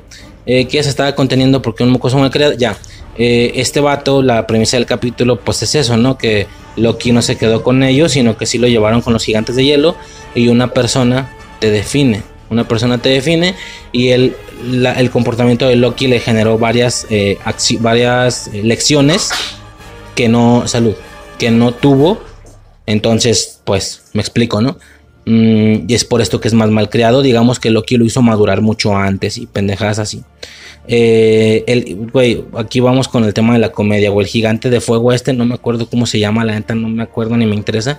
El güey este de fuego de, de Ragnarok. O sea, también es compa y también está ahí queriendo como eh, ligar a la Estatua de la Libertad o no sé qué. O sea, eso estuvo muy pendejo, güey. Me recuerda mucho el Tachala Star-Lord. Que solo por el, por la diferencia de comportamiento de una sola persona, varias cosas también cambian a su alrededor. Eh, por una sola persona. Más falta que saliera Thanos también en la fiesta, güey. O sea, que casi, güey, con Nebula y ese pedo. Más falta que Thanos dijera, güey, Thor es tan buen compa que no veo la necesidad de, ¿sabes? O sea, ya, ya era una burla ese pedo. Yo no me molesto tanto, claro, ¿eh? mucha gente se molestaba machín, güey, a me vale verga. O sea, empieza el capítulo, yo lo veo, veo toda la comedia, se acaba y es como, ay, güey, X, este estuvo pedorro. Lo bueno es que hay más por venir, lo bueno es que hay más por detrás. En caso de que quiera repetir alguno, este pues no como que lo ignore obviamente, sino es como, güey, X ya pasó, ya se acabó, ya, fin del pedo, sigamos viviendo el día, pero no me gustó. Eh, con una que otra cosa rescatable como el aspecto de Loki definitiva. El aspecto de Loki y la pelea contra Danvers es lo único que se lleva el capítulo. Eh, ¿Qué más? Bueno, lo del Warif ya lo expliqué, el tema de que no solo es en trama, sino también en literal posibilidades en género, en, ¿sabes? O sea, no pasa nada, güey, eso es lo primero que pasa en una antología, o sea, en una antología yo ya había dicho que yo soy fan de antología medio poser, porque no me he visto todo y tampoco estoy urgido por ver todo lo que existe. Pero así pasa, güey. Chéquense una antología y eso va a suceder. Una antología hay tanta diversidad, tanta variedad de temas que se tocan en base a la temática de la antología, por supuesto. Hay tanta cosa que se toca que vas a tener de todo, güey. O sea, de todo. Y no solo en trama, sino también en género. Me explico. Yo a mí me, mamaba mucho escalofríos, le temes a la oscuridad, que también están próximos a aparecer en el podcast, definitivamente. Y había de todo, güey. Y al haber de todo, ¿qué significa esto? Que caían cosas que te mamaban, había cosas que resultaban neutrales, había cosas que te hacían sentir triste, había cosas que te asustaban más de lo normal. Y por supuesto, ¿por qué no? Había también sus episodios basura que decías, güey, este fue el malísimo, este fue malo, malo, malo. Así pasa, esa es la magia de las antologías. Justo esa es la magia de las antologías. Que llegas con otra persona y su orden es bien distinto al tuyo. es bien distinto al tuyo y eso está perro. Love, Death and Robots, lo mismo. La mayoría eran buenos, buenos, entretenimiento. Caía alguno súper bueno a percepción propia Claro que el súper bueno para mí a lo mejor era uno bueno para ti y el súper bueno para ti era uno X para mí. Y, a lo mejor uno malo mío era uno súper bueno tuyo o como mínimo bueno, etcétera, ¿no? Se está entendiendo la idea, espero. Lo veo tan robots, me acuerdo, güey, de que, güey, este está X, este estuvo mejorcito, este estuvo X otra vez, este estuvo muy cabrón, güey, este estuvo perrísimo, oh, este estuvo peor que X, estuvo culero. Esto fue una basofia, güey. Olvida el del anterior, el que dije que era culero. Estaba buenísimo en comparación de este. Y así pasa, güey. Esa es la magia de la antología. Bueno, aquí sucedió. Cayó uno malito. Ni pedo, güey. Yo lo había aclarado. Eh, creo, creo. no me quiero sentir especial. Pero creo que yo estoy teniendo una opinión muy diferente a la de los demás cuando digo que, el capítulo 3 es de mis favoritos, de los mejores. Ahí está el claro ejemplo de lo que genera la antología. Claro que hay opiniones más comunes, como que el de Doctor Strange 4 es muy bueno, que es el mejor y no sé qué. Esa es como la opinión más común que escuchas. Y medio concuerdo, salvo por su pendejada del punto absoluto, pero en general es muy bueno. Eh, o sea, sí, sí, pertenezco al público general en ese capítulo, pero sé que soy, sé, que estoy siendo muy diferente, sé que estoy siendo muy niño especial, de atención especial, así, ¿sabes? enfermito, bueno, X, güey. Sé que estoy siendo alguien completamente eh, diferente, y no lo digo como halago, ¿eh? Lo digo como que soy de los pendejos, así, de los diferentes, estoy siendo de los más diferentitos de los pendejitos que dicen que el 3 fue buenísimo cuando normalmente también se presta para que haya sido malito, según ellos. Estoy hablando del de Ant-Man amarillo. A mí me mamó, güey. Entonces, eso sucede. Así pasa. Alguno que sea muy bueno, para otros es el malo. O sea, alguna persona por ahí habrá que diga, güey, el Doctor Strange fue el más feo, más aburrido. Y me mamó el de Killmonger o, me mamó el de Thor. Y es como, ok, bueno, o sea, ok hay de todo. Esa es la magia de la antología. Entonces, pues ya, güey, no se claven. Ya empezó, ya se acabó. Ya pasó, güey, ya. A lo que sigue. Nada más recibimos u obtenemos al mono para el final. Al puro mono. A Thor, fin del pedo, ¿no? Eso es todo, güey. Eh, y ya, básicamente por parte de la hora Marvel. Es todo lo que tengo que decir. Ah, perdón, lo siento. Y la escena final, güey, obviamente. El vato está explicando que ya todo chido, que si todo bien y el vato dice, y vivieron felices para siempre. ¿Qué es eso? Así, ¿qué es eso? Y el vato, o sea, de que este se vio chido cuando hasta él, hasta, que hasta Guatu se saque de pedo. Que por cierto, eh, no, lo digo en el siguiente. Pero nada, eh, se saca de pedo, es como, güey, ¿qué es eso? Y entra el Ultron con sus tropas y... O sea, para muchos eso, se, eso arregló el capítulo.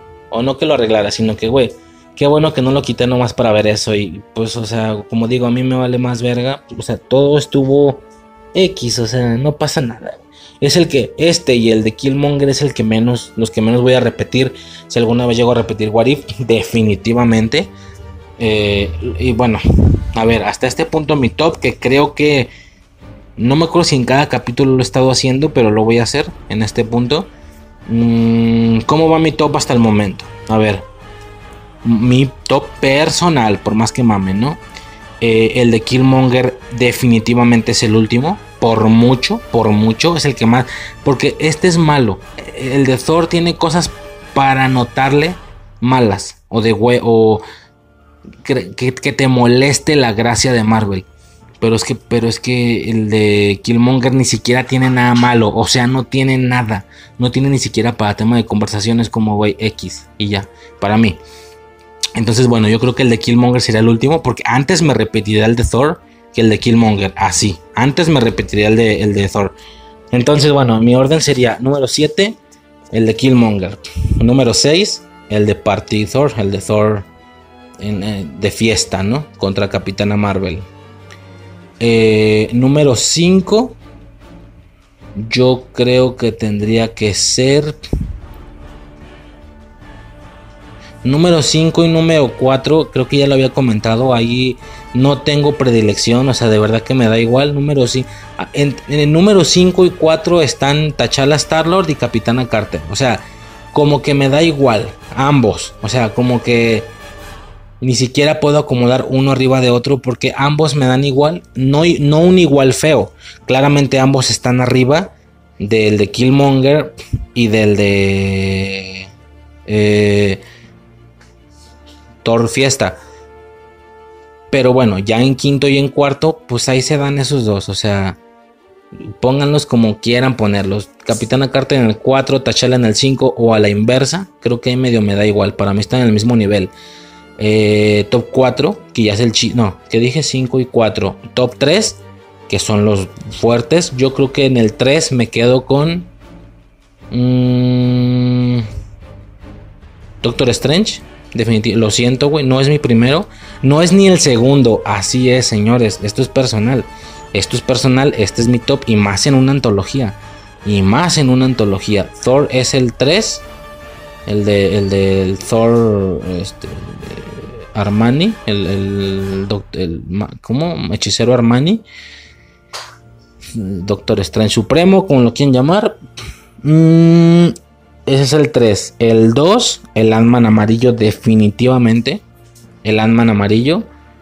Y el 1, Marvel Zombies. Incluso entre, entre el 1 y el 2, yo me atrevería a decir que pasa algo parecido a 4 y 5. Como que también ahí se dan, güey. O sea, si me quieren poner Marvel Zombies en el 1 y Ant-Man amarillo en el 2, o si los quieren intercambiar y poner Ant-Man amarillo en el 1 y Marvel Zombies en el 2, ya como quieran. O sea, también como que entre los dos, ahí se dan, güey. O sea, como que me da igual. Los dos o, si ya hablamos de un top 5, creo que lo, dije en otro capítulo. O si ya hablamos de un top 5, bueno, top 1, top 1, mi, capítulo o capítulos favorito definitivamente, Zombies y amarillo. Top número 2, Doctor Strange Supremo. Top número 3, igual. Eh, Tasha Star-Lord, Capitana Carter. Así, peleándose el 3. Número 4, Party Thor. Número 5, Killmonger. Si lo quieren ver así, ¿no? Este, y pues nada, básicamente por la hora Marvel eso sería todo. Y ya nos podríamos pasar directamente con el tema. La película de Shang, Shang, Shang, Shang-Chi, sobre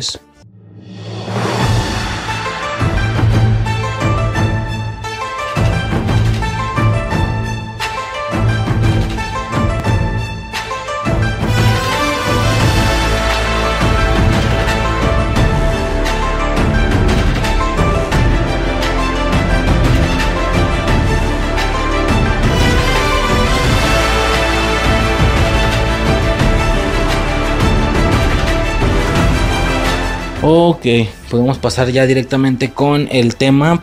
Mm, sigo pensando algo, güey. Sigo, es que mm, traigo una situación ahí con el tema de, de lo, la, ¿cómo se dice? los fragmentos de infancia, güey. Pero creo que ya vi cómo resolverlo. Digo, de momento este capítulo ya se queda así. Eh, bueno, X, güey. Ahorita ya. Yo creo que en el siguiente audio van a En el siguiente o en dos, tres audios más. Van a ver justo la idea que estoy pensando. Ahí ya me despliego. Eh, pero ya nada, hay que, hay que enfocarnos. Eh, vamos al tema, ¿no? Shang-Chi. Shang-Chi. Y la leyenda de los 10 anillos. Ojo. Ya desde la primera parte tiene título. Eh, vámonos desmenuzando. Porque ya en la película del Chile no tengo muchas cosas que decir. Entonces vamos, vamos mejor aprovechando a a sacarle todo el jugo que se pueda. Porque esta sección tiene que durar más, más que la mamá, lo del juego del calamar, güey. No puede ser el juego del calamar lo más duradero en el podcast si la portada del podcast es Chang-Chi, no mames. Eh, tiene que durar más, güey. Más de 50 minutos jodido. ¿Qué pasa? No que tenga huevo, pues tampoco de relleno. Se los juro que yo sí voy a dar todo lo que tengo que dar. Al momento esta dura más, ¿no? Me pasó con Black Widow. Me acuerdo que dije, güey, traigo notas como para 15 minutos, ¿qué voy a hacer, güey? Y al final algo salió, pero salió, güey. Y me gustó mucho, me gustó mucho. Eh, entonces, eh, se, se, están peleando los gatos, no mames. A ver, Shang-Chi. Es algo con lo que he estado jodiendo mucho recientemente o en otros audios, el tema de los subtítulos, de que nada más Iron Man tuvo números, Iron Man 1, Iron Man 2, Iron Man 3. A partir de ahí se dieron cuenta que no se ve tan estético eso al parecer. Se dieron cuenta desde Iron Man 2 obviamente, pero como que ya no se animaron a, a hacer Iron Man 3 con un subtítulo, ya pues ya acabamos, o ya le ponemos 3 y ya. Pero todos los demás tienen subtítulos. A veces desde la primera parte. Por ejemplo, Capitán América The First Avenger ese es el subtítulo, el primer Vengador. Capitana Marvel creo que no tiene subtítulo. Increíble Hulk tampoco. Eh, ¿Qué más hay? Bueno, Capitán América The First Avenger, Civil, eh, Winter Soldier y Civil War, ¿no? ¿Qué más? Bueno, X, bueno, vamos a poner a hablar de todos los títulos. Esta se llama Shang-Chi y la leyenda de los 10 anillos, por lo que en la segunda parte se le va a quitar ese subtítulo y se le pone otro subtítulo, ¿no? En sí, ¿quién es Shang-Chi? Primero, Shang, Shang, Shang-Chi. Primero que nada, este señor es un héroe de los cómics, no nada reconocido, o sea, yo se lo comenté a Suicide, Shang-Chi viene al MCU y quién es, sepa la verga, nadie sabe. Todo lo que tengo es que es arte marcialista con un rollo ahí como que de fuego. Y ni siquiera es que me, haya leído cómics, sino que yo juego, jugaba, quiero jugar de nuevo X. Eh, estoy muy, estaba, estoy, estaba muy acercado al juego de Marvel Future Fight de celular. Ahí hay una infinidad exorbitante de personajes de Marvel. Y ahí estaba Shang-Chi con su, con su look comiquero que es como un mono todo rojo. O sea, el güey no parece tener división entre playera y pantalón y nada. Es un, es un traje así todo rojo. Es un como un... ubican el de Kill Bill. Que es así el traje todo amarillo. Así, pero todo rojo. Se ve hasta feo, francamente. Y... Y... Este... Bueno, básicamente... Cuando tú juegas en el juego, este vato al pelear tira flamazos, o sea, en los golpes, en las patadas tira flamazos. Entonces como, ah, ok, como que los poderes del güey son como medio de fuego, pero como con las artes marciales. Me explico de alguna manera. Ahora, no precisamente tenía por qué ser así. Si tú juegas, si tú agarras a Iron Fist, también arte marcialea el güey y también arte marcialea con energía amarilla, con brillos amarillos. Cuando la realidad de Iron Fist es que no es en sí energía amarilla, es un solo ataque, es un solo golpe, el puño se le pone amarillo y golpea. No tira patadas de brillo amarillo, ni, o sea, no toda, no toda su pelea es de brillo amarillo, es nada más el puño. Yo no sabía si Shang-Chi te podía tener, pero, pero el juego así te lo pone, como que para todo tira brillos amarillos el Iron Fist en el juego. Entonces, yo no sabía si podía ser una situación similar con este güey. Que nada más fuera un ataque en específico. Pero acá en el juego le ponen flamazos para todo.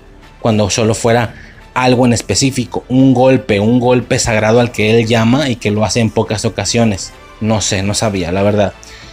Como lo vemos en la película, es que él definitivamente de raíz, de raíz no tiene ningún tipo de poder solamente arte marcialea y ya, pero los anillos, los brazaletes en sus brazos son los que generan la energía para que él cuando pelee tenga esos poderes, ¿no?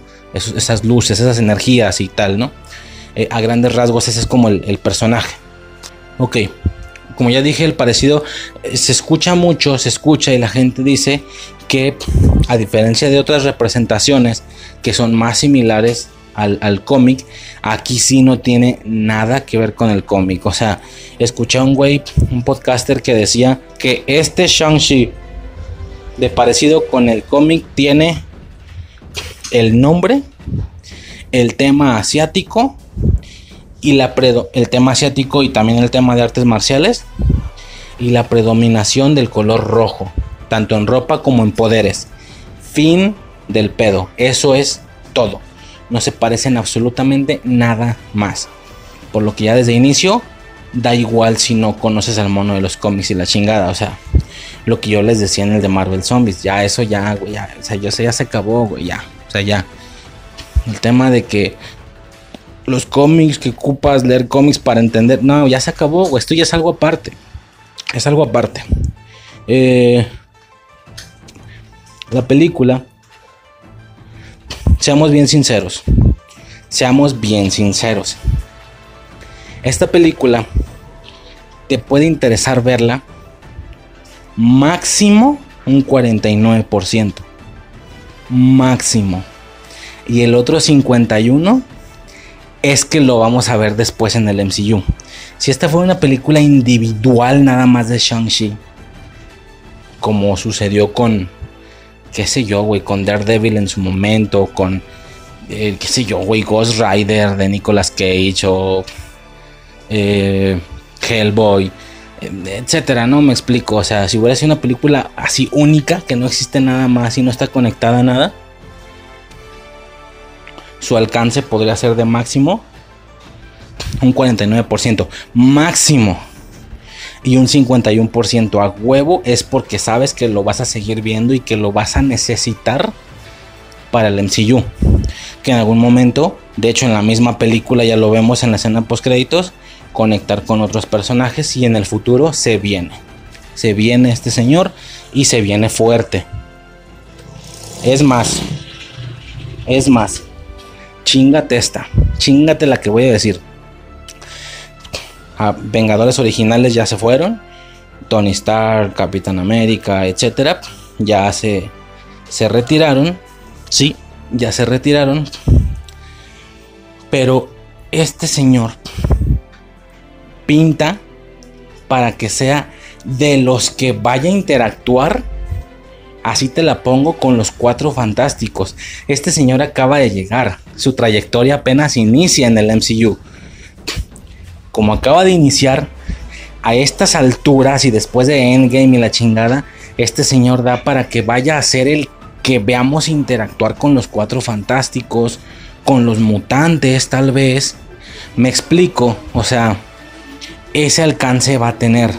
A diferencia de personajes como Tony Stark, como Capitán América, que ya no los vamos a ver interactuar con los Cuatro Fantásticos. A diferencia de personajes que si bien se mantienen todavía activos, ya tienen una trayectoria tan larga que ya no creo que los alcancemos a ver interactuar con estos señores. Por ejemplo, un Thor. Por ejemplo, un Thor varios de los guardianes de la galaxia definitivamente. Mm, una bruja escarlata, tal vez. Me explico, o sea, esos, si bien se... Bueno, la bruja escarlata no sé, pon tu Thor. Thor. Mm, si bien se mantiene activo, si bien no se ha ido, yo creo que este señor ya no alcanza a interactuar con estos pedos fuertes que vienen en el futuro este señor ya se va. Yo creo que en la siguiente, la de Thor Love and Thunder, el señor ahí se despide. Y, quien sí vamos a ver interactuar con Shang-Chi, con los Cuatro Fantásticos, etcétera, va a venir siendo la, la Jane Foster. Va a ser esa. Entonces, la She-Thor. Entonces, ese alcance va a tener este señor por lo que, seamos bien sinceros, la mayoría del porcentaje del interés por la película es porque se viene en el futuro, no por la película en sí. Pero hay que ver el origen, hay que ver de dónde viene, hay que ver todo ese pedo. Eh, para estar preparados, para irnos encariñando con él, para saber qué pedo con cómo pelea, sus poderes y demás, ¿ok? Eh, entonces, ya básicamente la película la película en sí, ¿va? Primero está el tema de los 10 anillos. Se explica que este señor, su padre, el mandarín, que ojo también con esto, el señor viene a, digamos, arreglar o algo así todo el tema que se tuvo con, con, Iron Man 3, con el mandarín falso y todo ese pedo. Bueno, viene aquí la redención, que un mandarín original sí existió, sí existía, pero pues ya nunca lo vimos conectar con Iron Man, que por predilección, que por naturalidad, el mandarín es un villano de Iron Man. O sea, es como, es como por ejemplo Red Skull. Red Skull es del Capitán América, me explico. saliéndome de la compañía, el Guasón es de Batman, el ex Luthor es de, de Superman. Hay, hay villanos más generales que no pertenecen a un héroe en sí, sino a la agrupación completa. Por ejemplo, Darkseid. Darkseid también es como de Superman, pero pues se pinta, se presta más para toda la Liga de la Justicia. Un Thanos no es específicamente de alguno, sino es como de toda la agrupación. Y ya lo vimos. Bueno, de esa misma manera, el mandarín es alguien predilecto de Iron Man. Y es una situación que ni siquiera vimos. Ya no vimos cómo se conectó con él ni cómo tuvieran una rivalidad, ni mucho menos, para nada, ¿no? Este, sus armas, los 10 anillos. Se me hace interesante la manera en la que se adapta esto, porque hasta donde tengo entendido en los cómics, los anillos sí son anillos, son anillos que te pones en todos los dedos de la mano, y obviamente 5 dedos por cada mano, 10, 10 dedos, 10 anillos. Tienes anillos puestos en todos los dedos el metal parece ser dorado y cada uno tiene una piedra de un color diferente, ojo con esto, por lo que al tenerlos todos puestos vemos 10 colores diferentes, amarillo, rojo, azul, güey, ni siquiera termina, güey, ni siquiera da para todos los colores. Algunos de no de repetir, sino que sea azul fuerte y azul bajito, por ejemplo. Azul fuerte, azul bajito, rosa y morado, este, no sé, estoy mamando, ni siquiera me sé bien los colores. Amarillo, naranja, dos tipos de verde, verde fuerte y verde bajito, o sea, 10 colores diferentes. Tengo entendido hasta donde escuché que no lo quisieron adaptar así, porque se iba, no, no, no se quería generar una confusión con las gemas del infinito, que evidentemente también son piedras, también son de colores, entonces los 10 anillos traían eso, cada uno traía una piedra, una piedrita, una gema o algo así, de un color distinto, y ya sabes, ¿no? todos los anillos empuñados con los puños cerrados se veían los 10 colores, ¿no? Era muy colorido el tema. Aquí lo adaptan a que ni siquiera son anillos, o sea, bueno, sí son anillos porque son aros, pero no son anillos de dedo, sino que son anillos en forma, pero son anillos mucho más grandes que terminan siendo utilizados como brazaletes, ¿sí? Principalmente cinco en cada mano. Se ponen cinco, que de hecho se supone que son todos de un mismo tamaño, pero ya puestos en los brazos, evidentemente tienen que ir creciendo de tamaño. No sé si me explico. Si tienes uno de, si el primero está puesto como una pulsera, y luego se van extendiendo hacia atrás y el último, el quinto, ya casi está llegando al codo. Entonces se ve todo tu brazo desde la parte donde va la pulsera, desde la muñeca, digamos, hasta la parte del un poquito antes del codo. Tenemos los cinco anillos y obviamente como el brazo se va haciendo más grueso de la muñeca hacia el codo, los anillos van creciendo, se van viendo más grandes. Entonces pero ya afuera o acomodados en un estuche o algo, pues se ven todos del mismo tamaño, pero ya en el brazo sí van creciendo de tamaño, ¿no? Este, ¿por qué? Pues porque son mágicos. No tienen para nada una situación ahí de colores, son todos del mismo color. Parece ser, hasta que se nos asegure otra cosa, que parece ser que el color depende del portador. ¿Y por qué digo parece ser? Porque todo, como nada más lo usaron dos personas, el mandarín que su y no solo su color, su consistencia, su energía se ve diferente. Con este güey se veían azules, se veía como energía azul, pero como eléctrica de alguna manera, se veía como azul como con rayitos, truenitos. Entonces se veía una especie de energía eléctrica azul. Pero cuando los usa Shang-Chi, la energía pasa a ser amarillenta, naranjesca, rojiza ¿saben? El tema ahí como más solar. Y no sé si esto ya fue mi impresión, pero creí ver que la energía no era tan eléctrica, era más calorífica de alguna manera, daba una impresión más como a fuego que algo eléctrico, o sea, digo, es que se me hace curioso porque si tú ves en portadas, en covers y así de la película, ves que hay, una portada donde los dos güeyes están como peleando con los anillos, entonces uno tiene el dominio de 5 y el otro güey tiene el dominio de los otros 5 y están como chocando y ambas energías se ven iguales, ambas energías se ven eléctricas y de la parte de Shang-Chi, de Shang-Chi se ve una energía eléctrica rojiza. Así se ve en el póster, pero es que si tú ves la película, no sé, cuando él lo usa no se ve tan eléctrico, se ve más calorífico, se ve más como de fuego. Entonces, ya no sé si esa fue mi impresión. Ya no sé si eso fue más tema del CGI de la película. Y la siguiente vez que veamos a este güey, ya se va a ver eléctrico otra vez. Rojo, pero eléctrico totalmente. Pero a mí me dio la impresión que eran como más de fuego que eléctricos. Me explico. Entonces, a esto voy con que depende de la, del portador, el color. Y en una de esas hasta la consistencia de la energía, por así decirlo. Eh, me imagino que alguien más los use y la energía se torne verde o morada y con una consistencia diferente. Por ejemplo, imagínense un portador con los anillos morados y que la consistencia en lugar de ser eléctrica o más flameante, que no era flameante, pues era más como calorífica, como cuando como cuando ustedes ya ven que en, las escenas estas del desierto, que al fondo, o sea, tú ves la carretera y al fondo se ven como ondulaciones en la realidad. O sea que tú ves que pegado al piso o al fondo se ven como estas ondulaciones de que hace, dando a entender que hace mucho calor. Entonces es eso, ni siquiera era cuando, las, los usaba Shang-Chi, ni siquiera se veía flameante fuego. Se veían como, como estas ondulaciones rojizas, como más de calor que de fuego en sí. Entonces, bueno, eh, me puedo imaginar que alguien se ponga los anillos y sean alguien más, otro por un tercer portador y que se vean morados, ¿no? Y que la consistencia sea ni eléctrica ni calorífica, que sea más acuosa, por ejemplo, algo más como de como tipo agua, ¿sabes? O me imagino otro cabrón que se les vea, ¿qué, dije? Morado, verde, bueno, da igual, alguien que se los ponga, que, alguien más se los ponga y se vean verdes, que alguien más se los ponga y se vean morados, que alguien más se los ponga y se vean este, negros, blancos, qué sé yo, ¿no?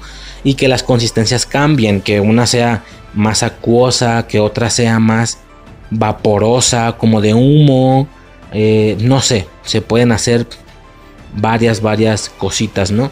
Imagínense Doctor Strange usándolos, güey, o sea, se harían amarillos naranjosos amarillos, de hecho muy parecido a Shang-Chi, pero se harían como con como con estos brillos de la magia que él hace, no sé, estaría mamón. Habría que ver si en algún futuro en el MCU, aunque sea en un pequeño momento, se llega a ver que alguien más, aunque sea temporalmente, use los anillos para ver si mi teoría es cierta.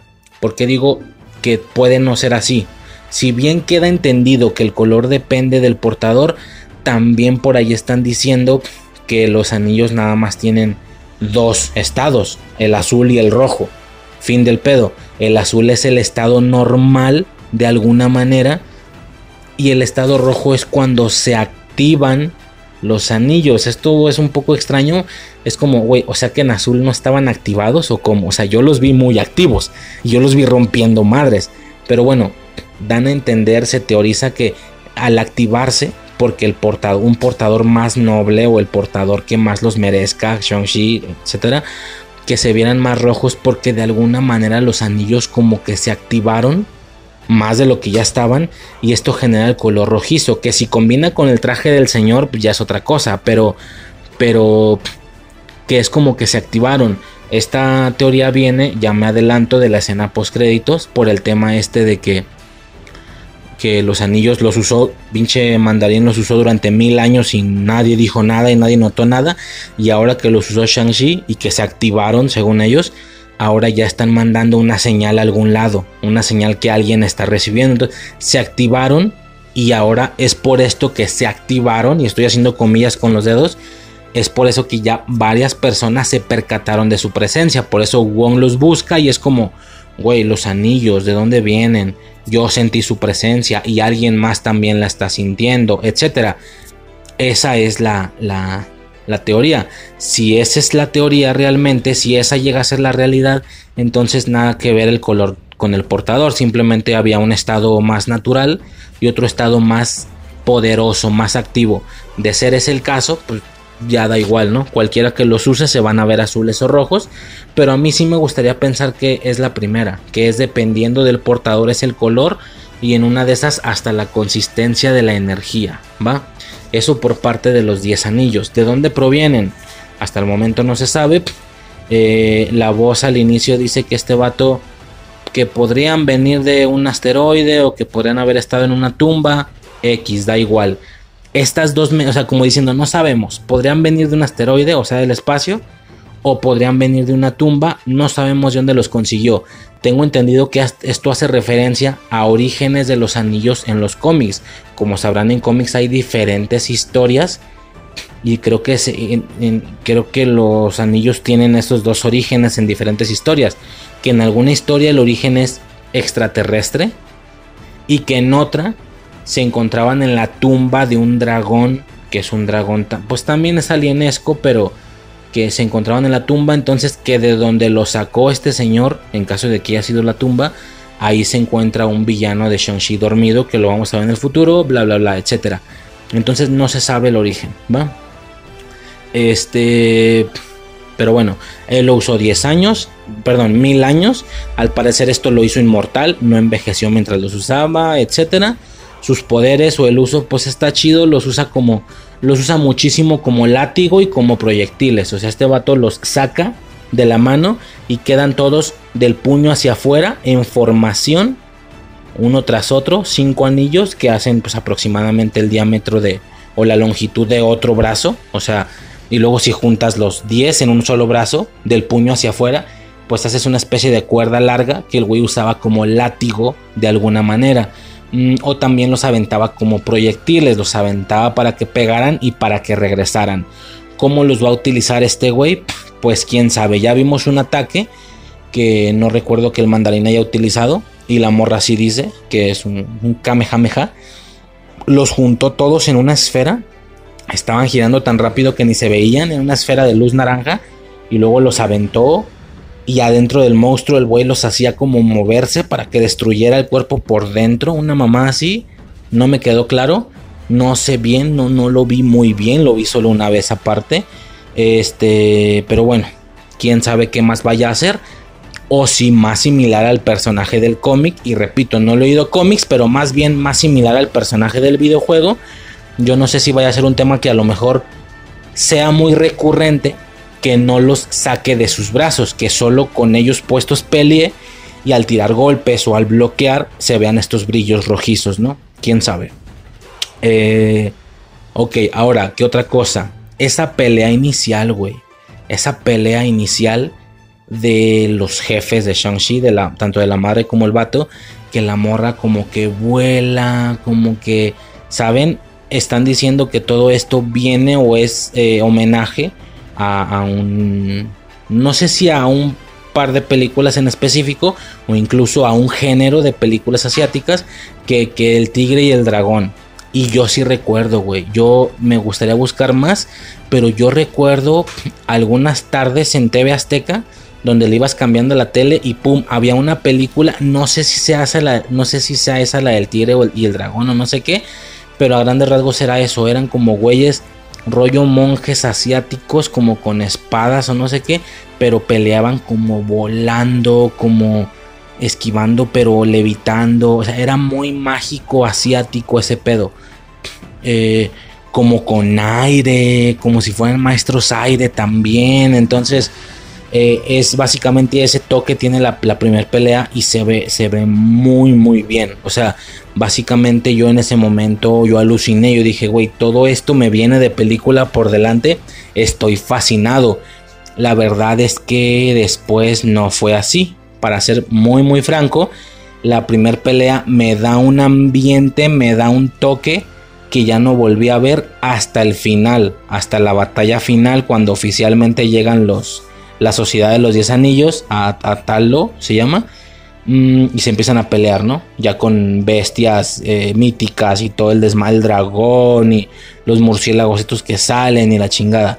Ya ahí se recupera esa esencia, ese toque, pero toda esa parte intermedia, todo ese segundo acto, no fue nada mágico, fue más Jackie Chan, ¿sabes? Con las secuencias del tren, de las secuencias del en, los andamios, en el edificio, o sea, peleas muy buenas, pero no tan mágicas. O sea, fue un rollo más Jackie Chan, ¿sabes? Por ahí sí decían Shang-Chi es Jackie Chan en el MCU. Está chido. Eh, pero yo me iría más o yo preferiría más esa esencia más mágica, mística, asiática de alguna manera, ¿no? Eh, nos pasamos directo a un tema también que se me hizo curioso. Era el tema de Wong y Abominación. Wong y Abominación, que fue algo que llamó muchísimo en el tráiler, fue un rollo de, güey, super conexión con el MCU, pásate de verga, no sé qué. Eh, Wong y Abominación. Y yo lo mencioné, Abominación se ve muy diferente, muy diferente. Yo creo que en algún, en algún audio lo dije, me arrepiento, de corazón y de inicio me arrepiento, me retracto, pero yo dije que a mí siempre me dio la impresión que The Incredible Hulk, de Incredible, el Increíble Hulk, que es la segunda película en el MCU, segunda o tercera, no me acuerdo, no me acuerdo si Iron Man 2 va antes o después que esa X, y a mí me daba la impresión que esa no era del MCU yo sentí que era algo que ya se estaba haciendo de una manera externa por el tema de que Hulk al igual, aunque no parezca, Hulk al igual que Spider-Man no es de Marvel en sí, pertenece a otra compañía, así como Spider-Man es de Sony, creo que Hulk es de Universal o una mamá así. Entonces, a mí siempre me dio la impresión que esa era una película aparte que se estaba haciendo y que como coincidió con el inicio y con el arranque de la formación de los Vengadores, ¿sabes qué, güey? Mete tu mono para acá. Y ni siquiera estoy diciendo que fuera algo de... Después de que salió la película. No, no, no. Durante filmaciones. ¿Y por qué lo digo? Por la escena post créditos. O sea, tampoco estoy. Yo sé que en la escena post créditos sale Tony Stark, sale no sé qué. Yo sé. Yo no digo ni siquiera cuando la película ya estaba terminada y que después la metieron al MCU. No, a lo mejor un poquito más antes. Que la verga. A lo mejor más antes, a lo mejor cuando estaban haciendo la película, cuando la estaban filmando, en algún punto ahí intermedio fue como de, hey, estabas, estabas haciendo una película aparte, ¿da? Sí, la vamos a meter al MCU. No sé yo de, no sé. Eh, y ya al fin, pero ya casi la acabo, pues acábala, no hay pedo, güey, o sea, no pasa nada. Y ya luego le metemos la escena post créditos para conectar con el MCU que estamos generando, ¿no? Mm, y esto eh, se, siente así porque de todas las películas fase 1 es la única en la que no salen agentes. Creo, ¿eh? A ver si la veo y me equivoco y me vuelvo a disculpar. Pero según yo no salen agentes de Shield. Creo que es la única donde no sale Colson. Bueno, en, en Iron Man 1 creo que tampoco sale Colson, pero sale Nick Fury al final. Entonces, como que no se siente. Y en las demás hay mucha presencia de Shield. En Capitán América al final, Iron Man 2 muchísimo, Thor muchísimo. Entonces se siente como que era algo extra que luego pegaron. Por ejemplo, el Spider-Man de Andrew Garfield estuvo activo durante el MCU. Más o menos cuando estaban saliendo las películas de Andrew Garfield, andábamos por ahí de Ultron. Y, y existían ambas. Y me acuerdo que se hacía el mame de, Spider-Man existiendo externo a los Vengadores por parte de otra compañía, no puede ser parte de los Vengadores y no sé qué, ¿no? Y que Toby Maguire lloraba, o que ni siquiera Toby Maguire el Spider-Man en turno, pero los memes de que Toby Maguire lloraba, que porque el Spider-Man no puede ser parte de los Vengadores y no sé qué. Este, es como si hubieran, como si las películas hubieran iniciado siendo de Spider-Man y luego en algún punto, eh, güey, tráete a Andrew Garfield, o sea, tráetelo, ya lo vamos a meter a los Vengadores, ¿sabes? Ya, conéctalo después de existir individualmente. A ver, es lo que va a suceder, señores, de No Way Home, pero ya me entienden. Hablo desde esos tiempos, desde por ahí de Ultron, güey, mételo. Estás haciendo tus películas, mételo. Así sentí yo lo de Hulk, ¿sí? Al grado de que yo diga, y eso lo mantengo, ¿eh? En eso no va al tanto la disculpa, lo mantengo. No estoy diciendo que así fue. Cualquiera me puede venir a pendejear y decir, güey, estás bien pendejo, esto no. Bueno, yo no estoy diciendo que así fue, estoy diciendo que así se siente. Y así lo siento yo. Mm, pero bueno, justo estaba, justo yo decía eso cuando vemos uno de mis capítulos favoritos, el Alman Amarillo en Warif, y vemos que hacen directa referencia a Hulk, al increíble Hulk. Es como, ah, ok, ok, sí es MCU. Y luego, aparte, con todo lo que estoy diciendo, no les ayuda nada. No les ayuda nada que el actor sea diferente. Eso también no les ayuda nada para que se sienta conectado. Yo ya había dicho que Vengadores 1 también se siente como película de origen de Hulk. Lo mismo que viene siendo Black Panther o Spider-Man para Civil War, que es una película evento de junta de varios personajes, pero al mismo tiempo son películas orígenes para uno que otro personaje. Eh, o como lo pudo ser Era de Ultron para Wanda y Visión que es una película de junte, pero al mismo tiempo es una película origen para ellos. Así siento yo que Hulk, que Hulk para Vengadores 1 es lo que Black Panther y Spider-Man para Civil War. O Wanda y Visión para Era de Ultron, ¿me explico? ¿Por qué? Porque para todos ya vienen de filo. Si tú no los conoces, yo ya no te voy a explicar orígenes, güey. Yo no te voy a decir por qué Star tiene eso en el pecho. Yo no te voy a decir por qué tenemos contacto con un dios del trueno porque todo se siente muy terrenal en, la nave cuando traen a Loki encerrado y luego, y luego de dónde viene Loki, güey, o sea, y luego llega Thor al techo del, avión y, o sea, vámonos de filo, güey, si no los ubicas, si no las viste ya no es mi pedo, güey, pero con Hulk no pasa eso. Con Hulk inicia como si tú no hubieras visto nunca a Hulk en el MCU. Por eso aquí entra, es como el otro sujeto, el otro sujeto. No queremos que el otro sujeto venga a romper todo. O sea, se siente como película de origen. Pero bueno, X ya en alguna ocasión. Oh, no puede ser, güey. Parece que vivo en central de trailers, yo a la verga, güey. Este, a lo mejor ni se escucha, güey, pero yo aquí me retumba cuando pasan los trailers. Ah, la verga. Ok, entonces. Mmm, pero no voy a indagar, no voy a seguir mamando mucho con eso. El chiste es que no, si es del MCU, lo vemos en Warib, lo vemos en... No me acordaba, pero en Vengadores 1, cuando este güey abre las imágenes, pues también se ven las imágenes de la película de Hulk. bueno, X, pero... Y ahora más con el tema de que Tim, Tim Roth, cómo se llama el güey, la abominación, ahora va a estar confirmado para salir en She-Hulk. Luego lo tuvimos acá pero es muy distinto, eso es lo raro. El abominación en los cómics es más verdoso, es como otro Hulk, verdoso pero un verde más oscuro que hasta tiene partes como de anfibio en la cara. Y el abominación de la película de Hulk es increíblemente distinto, es café rocoso, güey. Acá ya vemos el, el abominación más comiquero. No queda claro si van a explicarlo o si como en su momento hicieron el cambio de actor para Hulk o como hicieron el cambio de actor para War Machine, que en la siguiente película, ¡pum!, ya es otro actor. Tú no hagas caso, este pendejo. Yo no sé si vayan a hacer lo mismo con Abominación, pero en vez del actor, el aspecto físico de CGI. Así como sucede con los actores que pasan todo, en todos lados, en las novelas también, ese cambio de, Belinda por Daniela Luján, no mames. Así como pasa que de un capítulo a otro, de una película a otra, ¡pum! Ya es otro actor. A este pendejo. O sea, a lo mejor así va a ser con el aspecto. No con el actor porque el actor es el mismo, sino el aspecto. Me explico. Mm, o si lo vayan a explicar de, güey, seguí mutando y cambié, etcétera. No sé. X. Salen Abominación y Wong pegándose el tiro.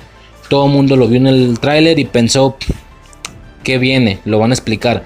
Pues no explicaron nada, güey. O sea, van a explicar cómo llegaron ahí, qué van a hacer después de ahí. La verdad es que no lo explicaron. Así de la nada ya estaban, así de la nada se van. Lo que sí se puede asegurar es que no eran enemigos, eran como compas. Wong se lleva abominación, como de, güey, a la siguiente lo harás mejor. Ánimo, campeón, no sé qué y se van los dos por el portal y es como, mm, pues ok, ¿no? Ok. Mm, estuvo curioso, pero está bien. Eh, ¿Qué más? Luego el tema de... De, de, de, de, Bueno, ya lo dije, el, el, mandarín, que es más de Iron Man y aquí nada que ver. Pero sí sale el actor haciendo la redención de, güey, yo intenté fingir que era alguien que sí existía. Y ahora estoy con estos güeyes. Y bueno, la verdad es que algo ya X, lamentable, deprimente. Me da igual, la neta me vale verga ya el, tema ese del mandarín falso. Ojo, a mí no me molestó tanto como otras personas, porque como yo no leía cómics, cuando ellos dicen, no, que, ¿sabes? O sea, toda la gente durante todo el MCU se la pasó diciendo que el mandarín y que el mandarín y que nos aplicaron otro mandarín. A mí esa ni me caló, güey, yo ni sabía. Es como, ¿quién es el mandarín? Ah, un villano Iron Man. Ah, pues está bien. Ah, es falso. Ah, bueno, me vale verga. O sea, a lo mejor donde yo ya entro en el juego es el Ralph Bowner, por ejemplo. Ahí sí yo ya estoy deprimidísimo, mal pedo. Este, ¿qué más? El tema de Talo, Talo, la tierra esta mágica, me dio un parecido impresionante, pero impresionante con este con Iron Fist, ¿sí? Eh, digo, es también otro tema que traigo en el pecho y que quiero sacar, pero ya será en algún futuro. El tema de las series de Netflix. Eh, mm, no, no, me voy a, no voy a divagar mucho en este momento, nada más rápido. Se nos vendieron con la idea de que eran parte del MCU. Se nos vendieron con la idea de que ellos iban a estar en las batallas finales. Bueno, no me acuerdo si ellos vendieron eso o algún youtuber me metió la idea, creo que fue el Alex Montiel, güey, el de estos combo, que en alguna ocasión él daba por hecho que el güey decía, sabes, ¿no? Este, que esta cantidad de años que estuvimos esperando Infinity War, cuando se veía el roster de Infinity War parte 1 y parte 2 y lo esperábamos desde años antes, creo que el vato dijo, güey, la pelea que se viene. Así como la vimos, básicamente fueron dos agrupaciones. Fueron los Vengadores y los Guardianes de la Galaxia. Ya me entienden. Englobando Vengadores a un chingo de gente que para el inicio de la película ni Vengador era. Como Doctor Strange o como eh, Capitana Marvel. O sea, ni Vengadores son en sí, pues, pero ya me entienden, englobándolos como Vengadores. Mm, eh, eh, si así ya vimos una cosa increíble con dos agrupaciones, Vengadores y Guardianes de la Galaxia, se decía desde aquellos tiempos que estábamos esperando la, la pelea, se decía que no iban a ser dos agrupaciones, que iban a ser cuatro agrupaciones. Y estoy hablando de Vengadores, Guardianes de la Galaxia, Inhumanos y Defenders. Así es, Defenders. Mm, bueno, no me acuerdo si los Inhumanos Es que yo me acuerdo en aquellos tiempos, esos rosters de logos. Que si bien Marvel tiene todo planeado, sí que también hasta ellos hicieron alguna modificación ya en el transcurso. Y una de las modificaciones es esa, que yo durante mucho tiempo vi el roster de las películas que venían y después de Infinity War decía Inhumans, Inhumanos. Después de Vengadores Infinity War. O sea, esa era su apuesta, era con lo que iban a continuar. Pero mucha gente decía, pero a ver, Inhumanos venía después de Vengadores. Infinity War parte 2, después de, o sea, ya venía al final. Digamos que lo que fue lo que digamos que lo que fue Far From Home básicamente eso iba a ser Inhumanos después de todo el desmadre no tendríamos por qué pensar que los inhumanos iban a estar en la batalla final si el roster decía que los inhumanos venían después. Pero es que la gente decía que los inhumanos les iba a pasar algo similar a lo que le pasó a Black Panther. Que ellos iban a tener su debut primero y luego su película propia. Donde por obvias razones ya no iba a ser una película de origen sino ya nada más continuación, como pasó con Black Panther, que Black Panther estuvo en Civil War primero y ya luego viene su película con su propio logo, pero pues ya no es ni de origen, güey, ya, ya es después de Civil War, un pedo así, ¿no? Se decía que en Humans, aunque el logo aparecía después de Vengadores Infinity War parte 2, iban a debutar en Vengadores Infinity War parte 2 y ya luego venía su película ya nada más como continuación. Y está claro que al no tener eh, digamos, los derechos de los cuatro fantásticos, de Guardianes de la Galaxia, está clarísimo que esa era su apuesta. Con esas agrupaciones, con lo que tenían a la mano. Me explico. ¿Qué pasa? La primera que se fue de la ecuación fue Inhumanos, porque luego decidieron adelantarla, pero no en película, sino en serie. Y salió muy mal o no sé qué y ya, está muertísimo ese pedo y no es parte del MCU. Ok, Olvidémonos de inhumanos. Ni siquiera, estamos, ni siquiera estábamos hablando de eso. No sé por qué divagué. Pero iban a ser tres agrupaciones. Iban a ser Vengadores, Guardianes de la Galaxia y Defenders. No me acuerdo si ellos decían que así se nos vendía. O este vato. Yo me acuerdo que este vato decía mucho eso. Yo me acuerdo que decía. Güey, va a ser una pelea en el espacio y en la Tierra. En el espacio vamos a tener a los Guardianes de la Galaxia y a los Vengadores más cósmicos, los de más poder. O no tanto cósmicos, pero que, se, que, aguanten estar en el espacio. Tony Stark, eh, Thor, etc. Y acá en la Tierra, en una batalla más civil en las calles, vamos a tener a esa otra parte de los Vengadores más terrenales, como puede ser Capitán América, eh, Hulk, etc. Y a los Defenders. Entonces era como, vamos a partir los Vengadores en mitad. Una mitad se va con los Guardianes del Espacio y otra con los Defenders en la Tierra. El vato la pintaba así, güey. El vato pintaba su eventazo. Entonces, los Defenders, güey, dije no me iba que no me iba a desplegar y ya me desplegué, ni pedo. En su momento lo haré todavía mucho mejor. Pero definitivamente a mí se me vendió la idea de los Defenders eh, que venían. Entonces yo, güey, me tengo que chingar todas las series. Y me lo vi todo, güey. Las tres temporadas de Daredevil, eh, Iron Fist, Luke Cage, Jessica Jones. Y luego su, su junte en Defenders. No me arrepiento. Pero sí es un hecho que para cuando llega Infinity War. Ah, no, no, no. Estos güeyes ya no. ¿Cómo que ya no, vergas? pero sí son del MCU. Eh, y hasta la fecha nadie responde eso. Se intuye más que no, pues porque quieren todo de sus propios derechos.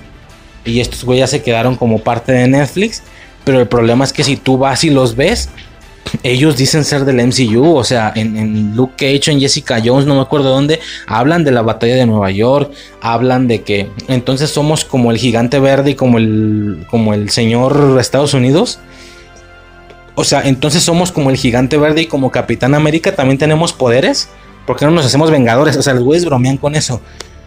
Si tú, vas, si tú vas y ves las series, se sienten muy de parte del MCU, pero bueno, al final es lo mismo que Agentes de Shield. Tú te vas a Agentes de Shield y lo sientes muy del MCU y parece que ya no son, o no sé qué pedo. Su compañía rival está pelándosela para conectar productos y estos cabrones tienen una pinche formación tan cabrona que se dan hasta el lujo de ignorar productos que ya estaban conectados. No mames. Pero bueno, X traigo como esa frustración, güey, del tema de los Defenders, que yo los veía en la batalla final y no sucedió. Pero bueno, ya me desplegué de más. A lo que iba yo con esto, que me, este, el tema este de tal, de talo de un reino o de una aldea, de un pueblo más mágico escondido, me da un chingo o me recuerda mucho a Iron Fist con el tema de Kunlung. O sea, me suena machina ese pedo, el tema de que yo me acuerdo que estás viendo el MCU y todo es tecnología y extraterrestres y todavía no sale Doctor Strange ni nada de eso. Y aunque saliera Doctor Strange, al final solo eran cabrones que saben hacer magia. Fin del pedo. Esa era como que la estructura, ¿no? Eh, tecnología, extraterrestres y un poquito de magia, pero en personas, no algo tan loco. Y luego veías Iron Fist. Veías todas las series de Defenders, tenían mucho sentido, todas callejeras, pero veías Iron Fist y el güey decía que venía de Kunlung, de un lugar más mágico, escondido, donde tiene la técnica esta del Iron Fist, del puño amarillo, y en una, y chinga tu madre que hasta había un dragón en Kunlung y que no sé qué, y es como, güey, ¿en serio esto está pasando en el MCU? O sea, cuando tú ves Vengadores y cuando ves tal cosa, en algún lado hay un dragón, o sea, no mames, qué cabrón. Al final, y de nuevo, no sucedió, pero viene a traer la misma esencia, viene a traer la misma esencia de en algún lugar hay un pueblo mágico, la chingada, Talo en este caso, no me acuerdo si se pronuncia así, no, me interesa, eh, todo el tema del, del, lugar donde este vato viene y, y esa sensación de toda la magia que hay ahí, digo, si bien este contenido ya viene en un punto mucho más elevado del MCU, donde ya, ya vimos mucha más magia, ya vimos que, si la leyenda de la bruja escarlata y no sé qué, si bien ya entra en un lugar mucho, mucho más mágico, ¿sí? De todos modos, te, te, te como que te friquea el saber, güey, en serio en algún lugar perteneciente al MCU existe esto, güey, o sea, hay un lugar con un puto dragón, con bestias gigantes, con zorros de nueve, no sé cuántas colas tenía, creo que nueve supongo, pinches zorros blancos con colas, los pinches leones, esos leones de Fu se llaman, así busquen los leones de Fu, los pinches leones estos que son como de estatuas chinas, o sea, todo eso existe en algún lado, que cabrón. Entonces, me acuerdo que la esencia fue muy, muy similar a todo el tema de Kunlung con Iron Fist, fue exageradamente similar, machine. Entonces, pues nada más eso. Definitivamente me pareció o me recordó mucho el tema de Iron Fist, Kun Lung y tal. O sea, es como muy, muy similar. O sea, hasta pareciera que Iron Fist, al ser un personaje que no tiene los derechos, tienen que como reemplazarlo con este. ¿Sabes? O sea, bueno, X. Pero se me hizo muy, muy parecido a esa situación. Mm, ¿Qué más como cosas importantes? Eh, bueno, todo el tema del entrenamiento estuvo chido. Aquafina con las, bueno, si se llama la actriz, no me acuerdo el nombre de la ruca. Aquafina con las flechas y Sean enseñándole a pelear con estas artes que si de por sí ya era bueno, con estas artes más mágicas de maestro aire, güey, una mamada y mamona. Eh, nos vienen a traer un nuevo, nuevas agrupaciones, tanto los de Tal, Talu, Talo, no me acuerdo cómo se decía, güey. Los de Talo con esos trajes rojos escamescos de dragón rojo. mm, como la agrupación eh, de los 10 anillos, los güeyes estos negros, que si bien eran malos, al final terminan ahí. Todo chido, ¿no? Bueno, eso se entiende. No me queda claro si la hermana se va a convertir en villana. Que no creo, más bien es un tema de que ella, ella ya tomó el tema de. Ella ya tomó el dominio de los, de los 10 anillos de la sociedad. Y ya es también para hacer paro, ¿no? Eh, me hace pensar en que si estos señores hubieran llegado antes de Endgame, por supuesto que también estas agrupaciones las habríamos visto en la batalla final cuando se abren los anillos. Porque, ojo, yo me acuerdo haber pensado, yo, recuerdo haber pensado esto hace, hace poco. Yo me acuerdo haber pensado que era curioso, que era mamón, porque uno piensa, güey, batalla final, infinidad de personajes. A lo pendejo, un vil ejército, pero siendo ya sinceros y no estoy malogrando, no estoy quitándole méritos a, Endgame, pero si te pones a pensar, güey, al Chile el puño de personas lo hicieron con relleno. El puño de personas que salen están forzaditas porque metieron varias agrupaciones de algunos personajes que tienen a su mando tropas completas. Por ejemplo, la mayoría del número, la mayoría de la masa se generaba en personajes de en los de la tribu de Wakanda, en los hechiceros de Doctor Strange. Y ya, principalmente nomás en esos dos, o sea, Thor no traía gente, eh, Capitán América no traía gente, Hubiera, chido que le hubiera estado chido que le metieran agentes de Shield también. O sea, que llegaran Nick Fury con los Helicarriers. Eh, que por ahí escuché a alguien que dijo que cuando apuntan hacia arriba porque algo viene. Hay gente que todos pensamos en Capitana Marvel, pero por ahí hay gente que dice que Capitana Marvel no, que era Nick Fury con Helicarriers. Bueno, X, a lo que voy es que al Chile y por más como están las cosas, no son tantos personajes como para hacer una masacre de guerra donde veamos un montón de personas pero que cada uno sea un héroe diferente. No sé si me estoy explicando, a lo que voy es a lo siguiente. a nosotros nos gustó mucho Civil War, a los normies, pero los comiqueros se molestaron un poco porque si tú, y lo entiendo, si tú ves la Civil War en los cómics, es un tema de mmm, muchas personas. O sea, tú ves las viñetas y son puños y puños y puños de personajes en una masa de, de manifestación, así no, no, manifestación, no, ¿cómo se le llama?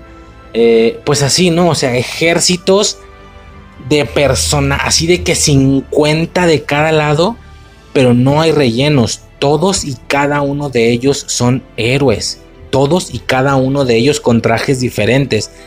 Tú ves esas viñetas de pelea donde hay un puta madral de personajes, todos amontonados, donde ya, ya casi son imágenes de encuentra a Wolverine, así de, y encuentra a Spider-Man, o sea, están el puño a puño de personajes, pero todos son diferentes. ¿Qué pasa? Vas y ves la Civil War de del cine y son 6 contra 6, güey. Una mamá así. A mí me mamó. Pero bueno, creo que puedo entender por qué les molestó. Y eso en aspecto de guerra, de pelea. Ahora olvídate tú, ahora deja tú la trama, que también por tener absolutamente todo a su disposición, todas, todos sus personajes a su disposición, pues se les prestó para hacer cositas interesantes. Por ejemplo, obviamente los cuatro fantásticos estaban en esa guerra y para acabarla de chingar, no estaban todos en un lado, estaban así divididos. Por darte un ejemplo, Mr. Fantástico estaba de un lado y la mujer invisible del otro. Entonces eran, eran pareja, pero al mismo tiempo eran rivales. Que fue lo, a lo más a lo que nos pudimos acercar con ver a Clint Barton y a, Natasha Romanoff. No son pareja, pero eran muy compas y les tocó estar de lados diferentes. Entonces era mamón porque en, el cómic si es un rollo, digo, ya son trema. No, no puede ser, güey. Vivo en un puto tianguis a la verga.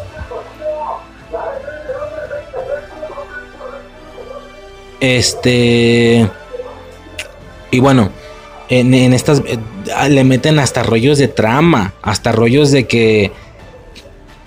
no sé, que por ejemplo, la, como ya dije, Mr. Fantástico es de un lado, la mujer invisible del otro. Entonces creo que un día antes de una de las batallas, creo que hacen el amor, un pedo así. Pero luego la mujer invisible le deja una nota en plan, yo te sigo amando, pero tus ideales no coinciden con los míos y se va. Y al otro día se están pegando el tiro. Entonces como, güey, o sea, tiene mucha trama, mucho tema ya de, de guion, de, de estar bien escrito, de la chingada. Entonces no solo en aspectos de apariencia o de pelea o estéticos o de guerra, sino también en aspectos de trama, puedo entender por qué la Civil War del MCU les pareció algo mínimo. Y mucha gente decía, bueno, la Civil War estuvo pedorra, pero Endgame también estuvo gigantesca. O sea, Endgame ya se, digamos, se redimió y esta sí estuvo gigantesca con chingo de personajes. Güey, pues no tanto, güey. O sea, viéndolo bien, está muy rellenada, güey. Porque, o sea, Black Panther hace montón con su tribu de Wakanda. Eh, Doctor Strange hace montón con su puño de hechiceros. Entonces, si dejas a cada uno de los personajes héroes, no hacen ese montón. Entonces, no sé si algún día tengamos el montón suficiente para que sí se vean puños, pero con cada cabrón diferente y con trajes diferentes, porque realmente tanto la tribu de Wakanda como los de Doctor Strange, pues es copy page, güey, en los trajes hablando, pues son todos iguales. Eh, pero bueno, nada más esa mención que esta agrupación hubiera estado en esa batalla final haciendo relleno, haciendo un montón. Tanto los de Talo como los de los 10 anillos, puede ser. Ahí hubieran aprovechado hacer mucho montón con estas dos, con estas dos agrupaciones. Este, y nada, pues básicamente sería como todas las cosas importantes o que yo vea destacable de mencionar. Ay, bueno, por supuesto, obviamente se me estaba olvidando. Eh, definitivamente el tema de las escenas post créditos que son imperdibles en las películas de Marvel, sí. Eh, bueno, perdón, tuve que hacer un corte ahí, no sé si se haya notado, pero no recuerdo si algo más de la película. Pues no, a grandes rasgos es todo. Obviamente no me fui mucho con temas de la trama y tal. Lo, ya, la leyenda de siempre, ¿no? Si no lo has visto, no entiendes nada, no mames, mejor vela. Para que escuchar un podcast de una hora y cacho. Bueno, hablando solo de Shang-Chi. Si la película dura dos, güey, como máximo, o sea, no mames. Mm, y si ya la viste, pues ya se entendió todo porque me pude ir ya de manera directa, ¿no? Este. A grandes rasgos es todo. Pues todo el tema del final. De que Wong se los lleva. Si logran bajar a la bestia esta. Tenemos un dragón por ahí que quién sabe de dónde provenga. Y la chingada, ¿no? Todo eso está chido. Eh, la última batalla. Obviamente es muy vistosa. Muy, muy bonita. Muchos efectos. Vemos el uso de este cabrón con sus anillos. Como ya había dicho antes. Está todo perro. Escenas post créditos entonces, ¿va? Me voy primero con la segunda, que es la más X. La segunda escena post créditos, esa que sale hasta el final de todos los créditos. Ya se la saben, primero unos créditos en color como más, más animados o algo así. Primera escena y luego los créditos más aburridos, más X, formato negro, letra blanca, eh, fondo negro, letra blanca. Y ya la final. La final, la comento primero, es la que va más enfocada a la continuación de Shang-Chi en sí, de esa misma trama.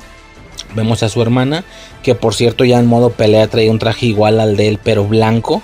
Y su arma es más como una especie de látigo. Me imagino que va a tener una función un poco como una Wasp. De que Wasp, em, digamos que a pesar de que Wasp es alguien completamente importante en los Vengadores en cómics, pues acá siempre se ha quedado como segundona de Ant-Man, ¿no? Y, y, en la misma batalla final, pues como que no la Nadie la conocía realmente, güey. Pero pues está bien, ¿no? Acá lo mismo. Acá no es tan importante. Pero claro que la podemos ver en un junte próximo, en una pelea más masiva. También ahí con su cosa esa, su cuerda y su navaja, no sé qué chingados era. La podemos ver, ¿por qué no? ¿no? Con el mismo traje de Shang-Chi, pero blanco. Este. Y vemos en esta escena como ella, como ya había dicho, realmente esto lo dije desde antes, toma el control de la Sociedad de los 10 Anillos no sé si se entienda que una especie de ahora se convierte en la villana. No creo que va por ahí, güey. Sinceramente, yo siento que es más una situación de tomo el control de la sociedad. le hago sus cambios, empiezo a entrenar mujeres porque no podía entrenar mujeres. Bueno, ahora ya entreno mujeres. Y ya, pues básicamente un aliado más. Y no solo aliado, sino con todo y su agrupación, su organización. Listo para los chingazos, ¿no? Lo que estoy diciendo desde hace rato. Que si estuviera caído antes. La, tanto los rojos de Shang-Chi como los negros de los 10 anillos. Ahora a cargo de la morra. hubieran sido los que también hubieran hecho eh, montón. Para que se viera mucha gente como sucedió o la función que tuvieron los wakandianos y los hechiceros de Strange, básicamente. Este y eh, la primera escena post créditos, que es la que realmente conecta con el MCU, pues nada, ¿no? Todo el tema este de que después de que Wong se los lleva a este vato y Aquafina, eh, tenemos a. Está, se supone, está, está la Capitana Marvel con el pelo largo. O sea, otra vez le creció. Gracias. Gracias. Porque ese look de. De, de, morra acá no me latía, güey. En, Endgame. Che, pelo corto. No, güey. Ya pelo largo otra vez. Gracias. Va a estar chido. O sea, ya la quiero ver. Yo quiero ver su nuevo traje. No creo que repitan. Digo, sin Capitana Marvel vimos uno. Donde en su mayoría es rojo y con partes azules. En Endgame está como a la inversa. En su mayoría es azul con partes rojas a ver qué traje vemos y con este look ahora pelo largo otra vez. Algo más Power Gear, más negro, no sé, güey, estaría chido a ver qué vemos. No, Power Gear, no, ¿cómo se llama?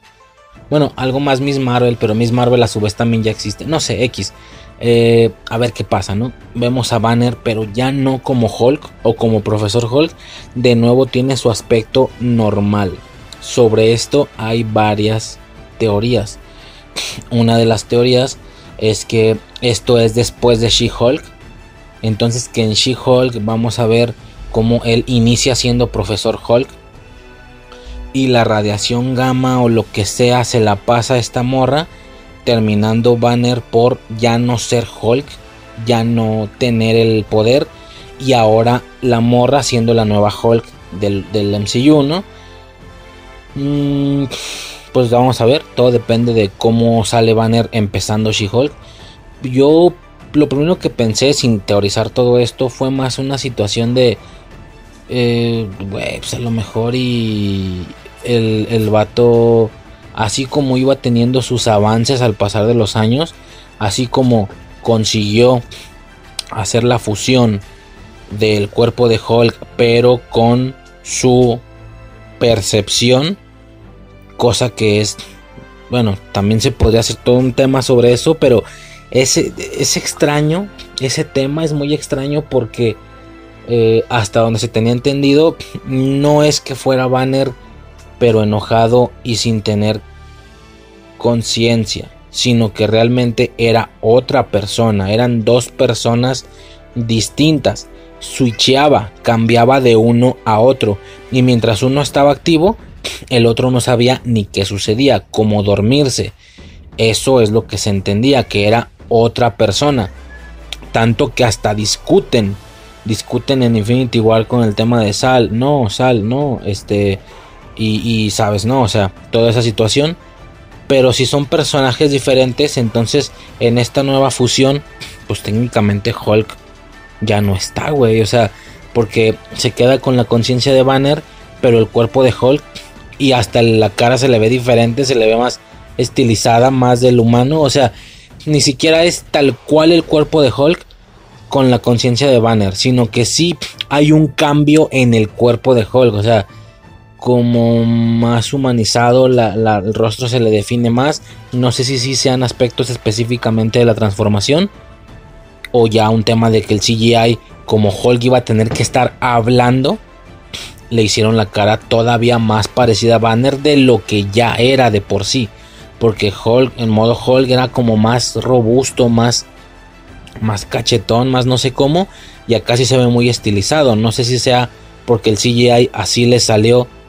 Y como iban a tener a Hulk hablando, hablando normal como ellos, la cara se parece más a Banner. O, o literal hay una situación ahí de la fusión que hizo que físicamente se viera más parecido a Banner.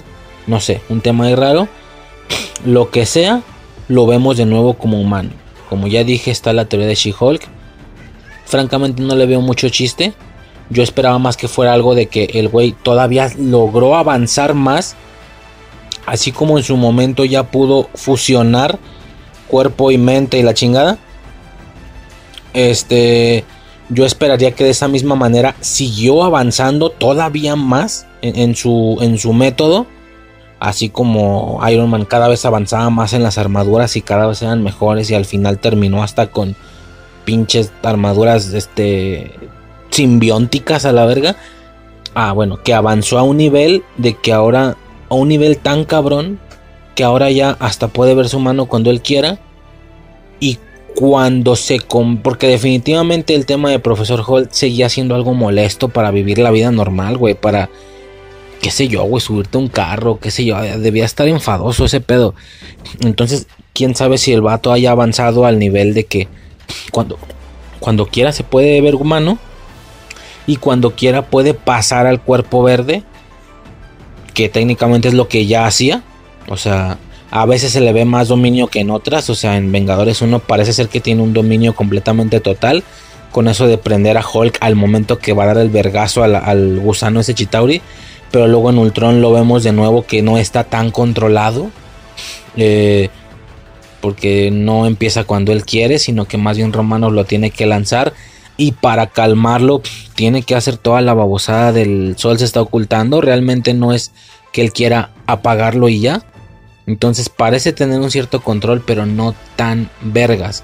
Bueno, que ahora ya sea ese el control que tienen, que él puede verse como banner y cuando él quiera pasar a Hulk y que cuando pase a Hulk tampoco sea el bestia, sea el profesor Hulk. O sea, literal nada más cambiar, ¿sabes? No sé, no, sé si llegó a ese nivel de avance o es la teoría de She-Hulk.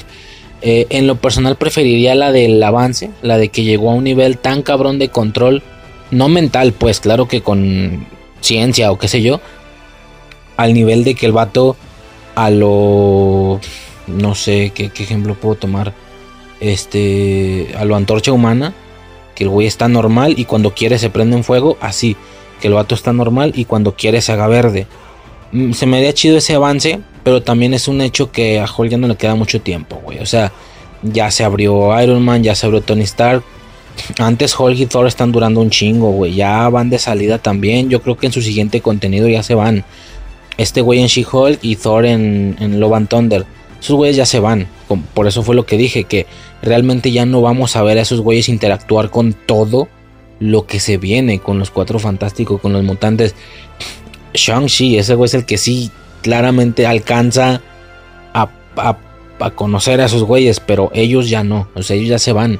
Antes, como ya dije, se tardaron un vergo, güey. O sea, ya no más faltan ellos dos para que se vayan a la verga los, los. Porque yo creo que en Hawkeye también Clint Barton se va. Entonces ya se están yendo. O sea, en algún punto se van los originales, güey. Todos los originales. Ya no más quedan ellos tres. Este. ¿Sí? No, sí. Barton, Hall y Thor. Ya.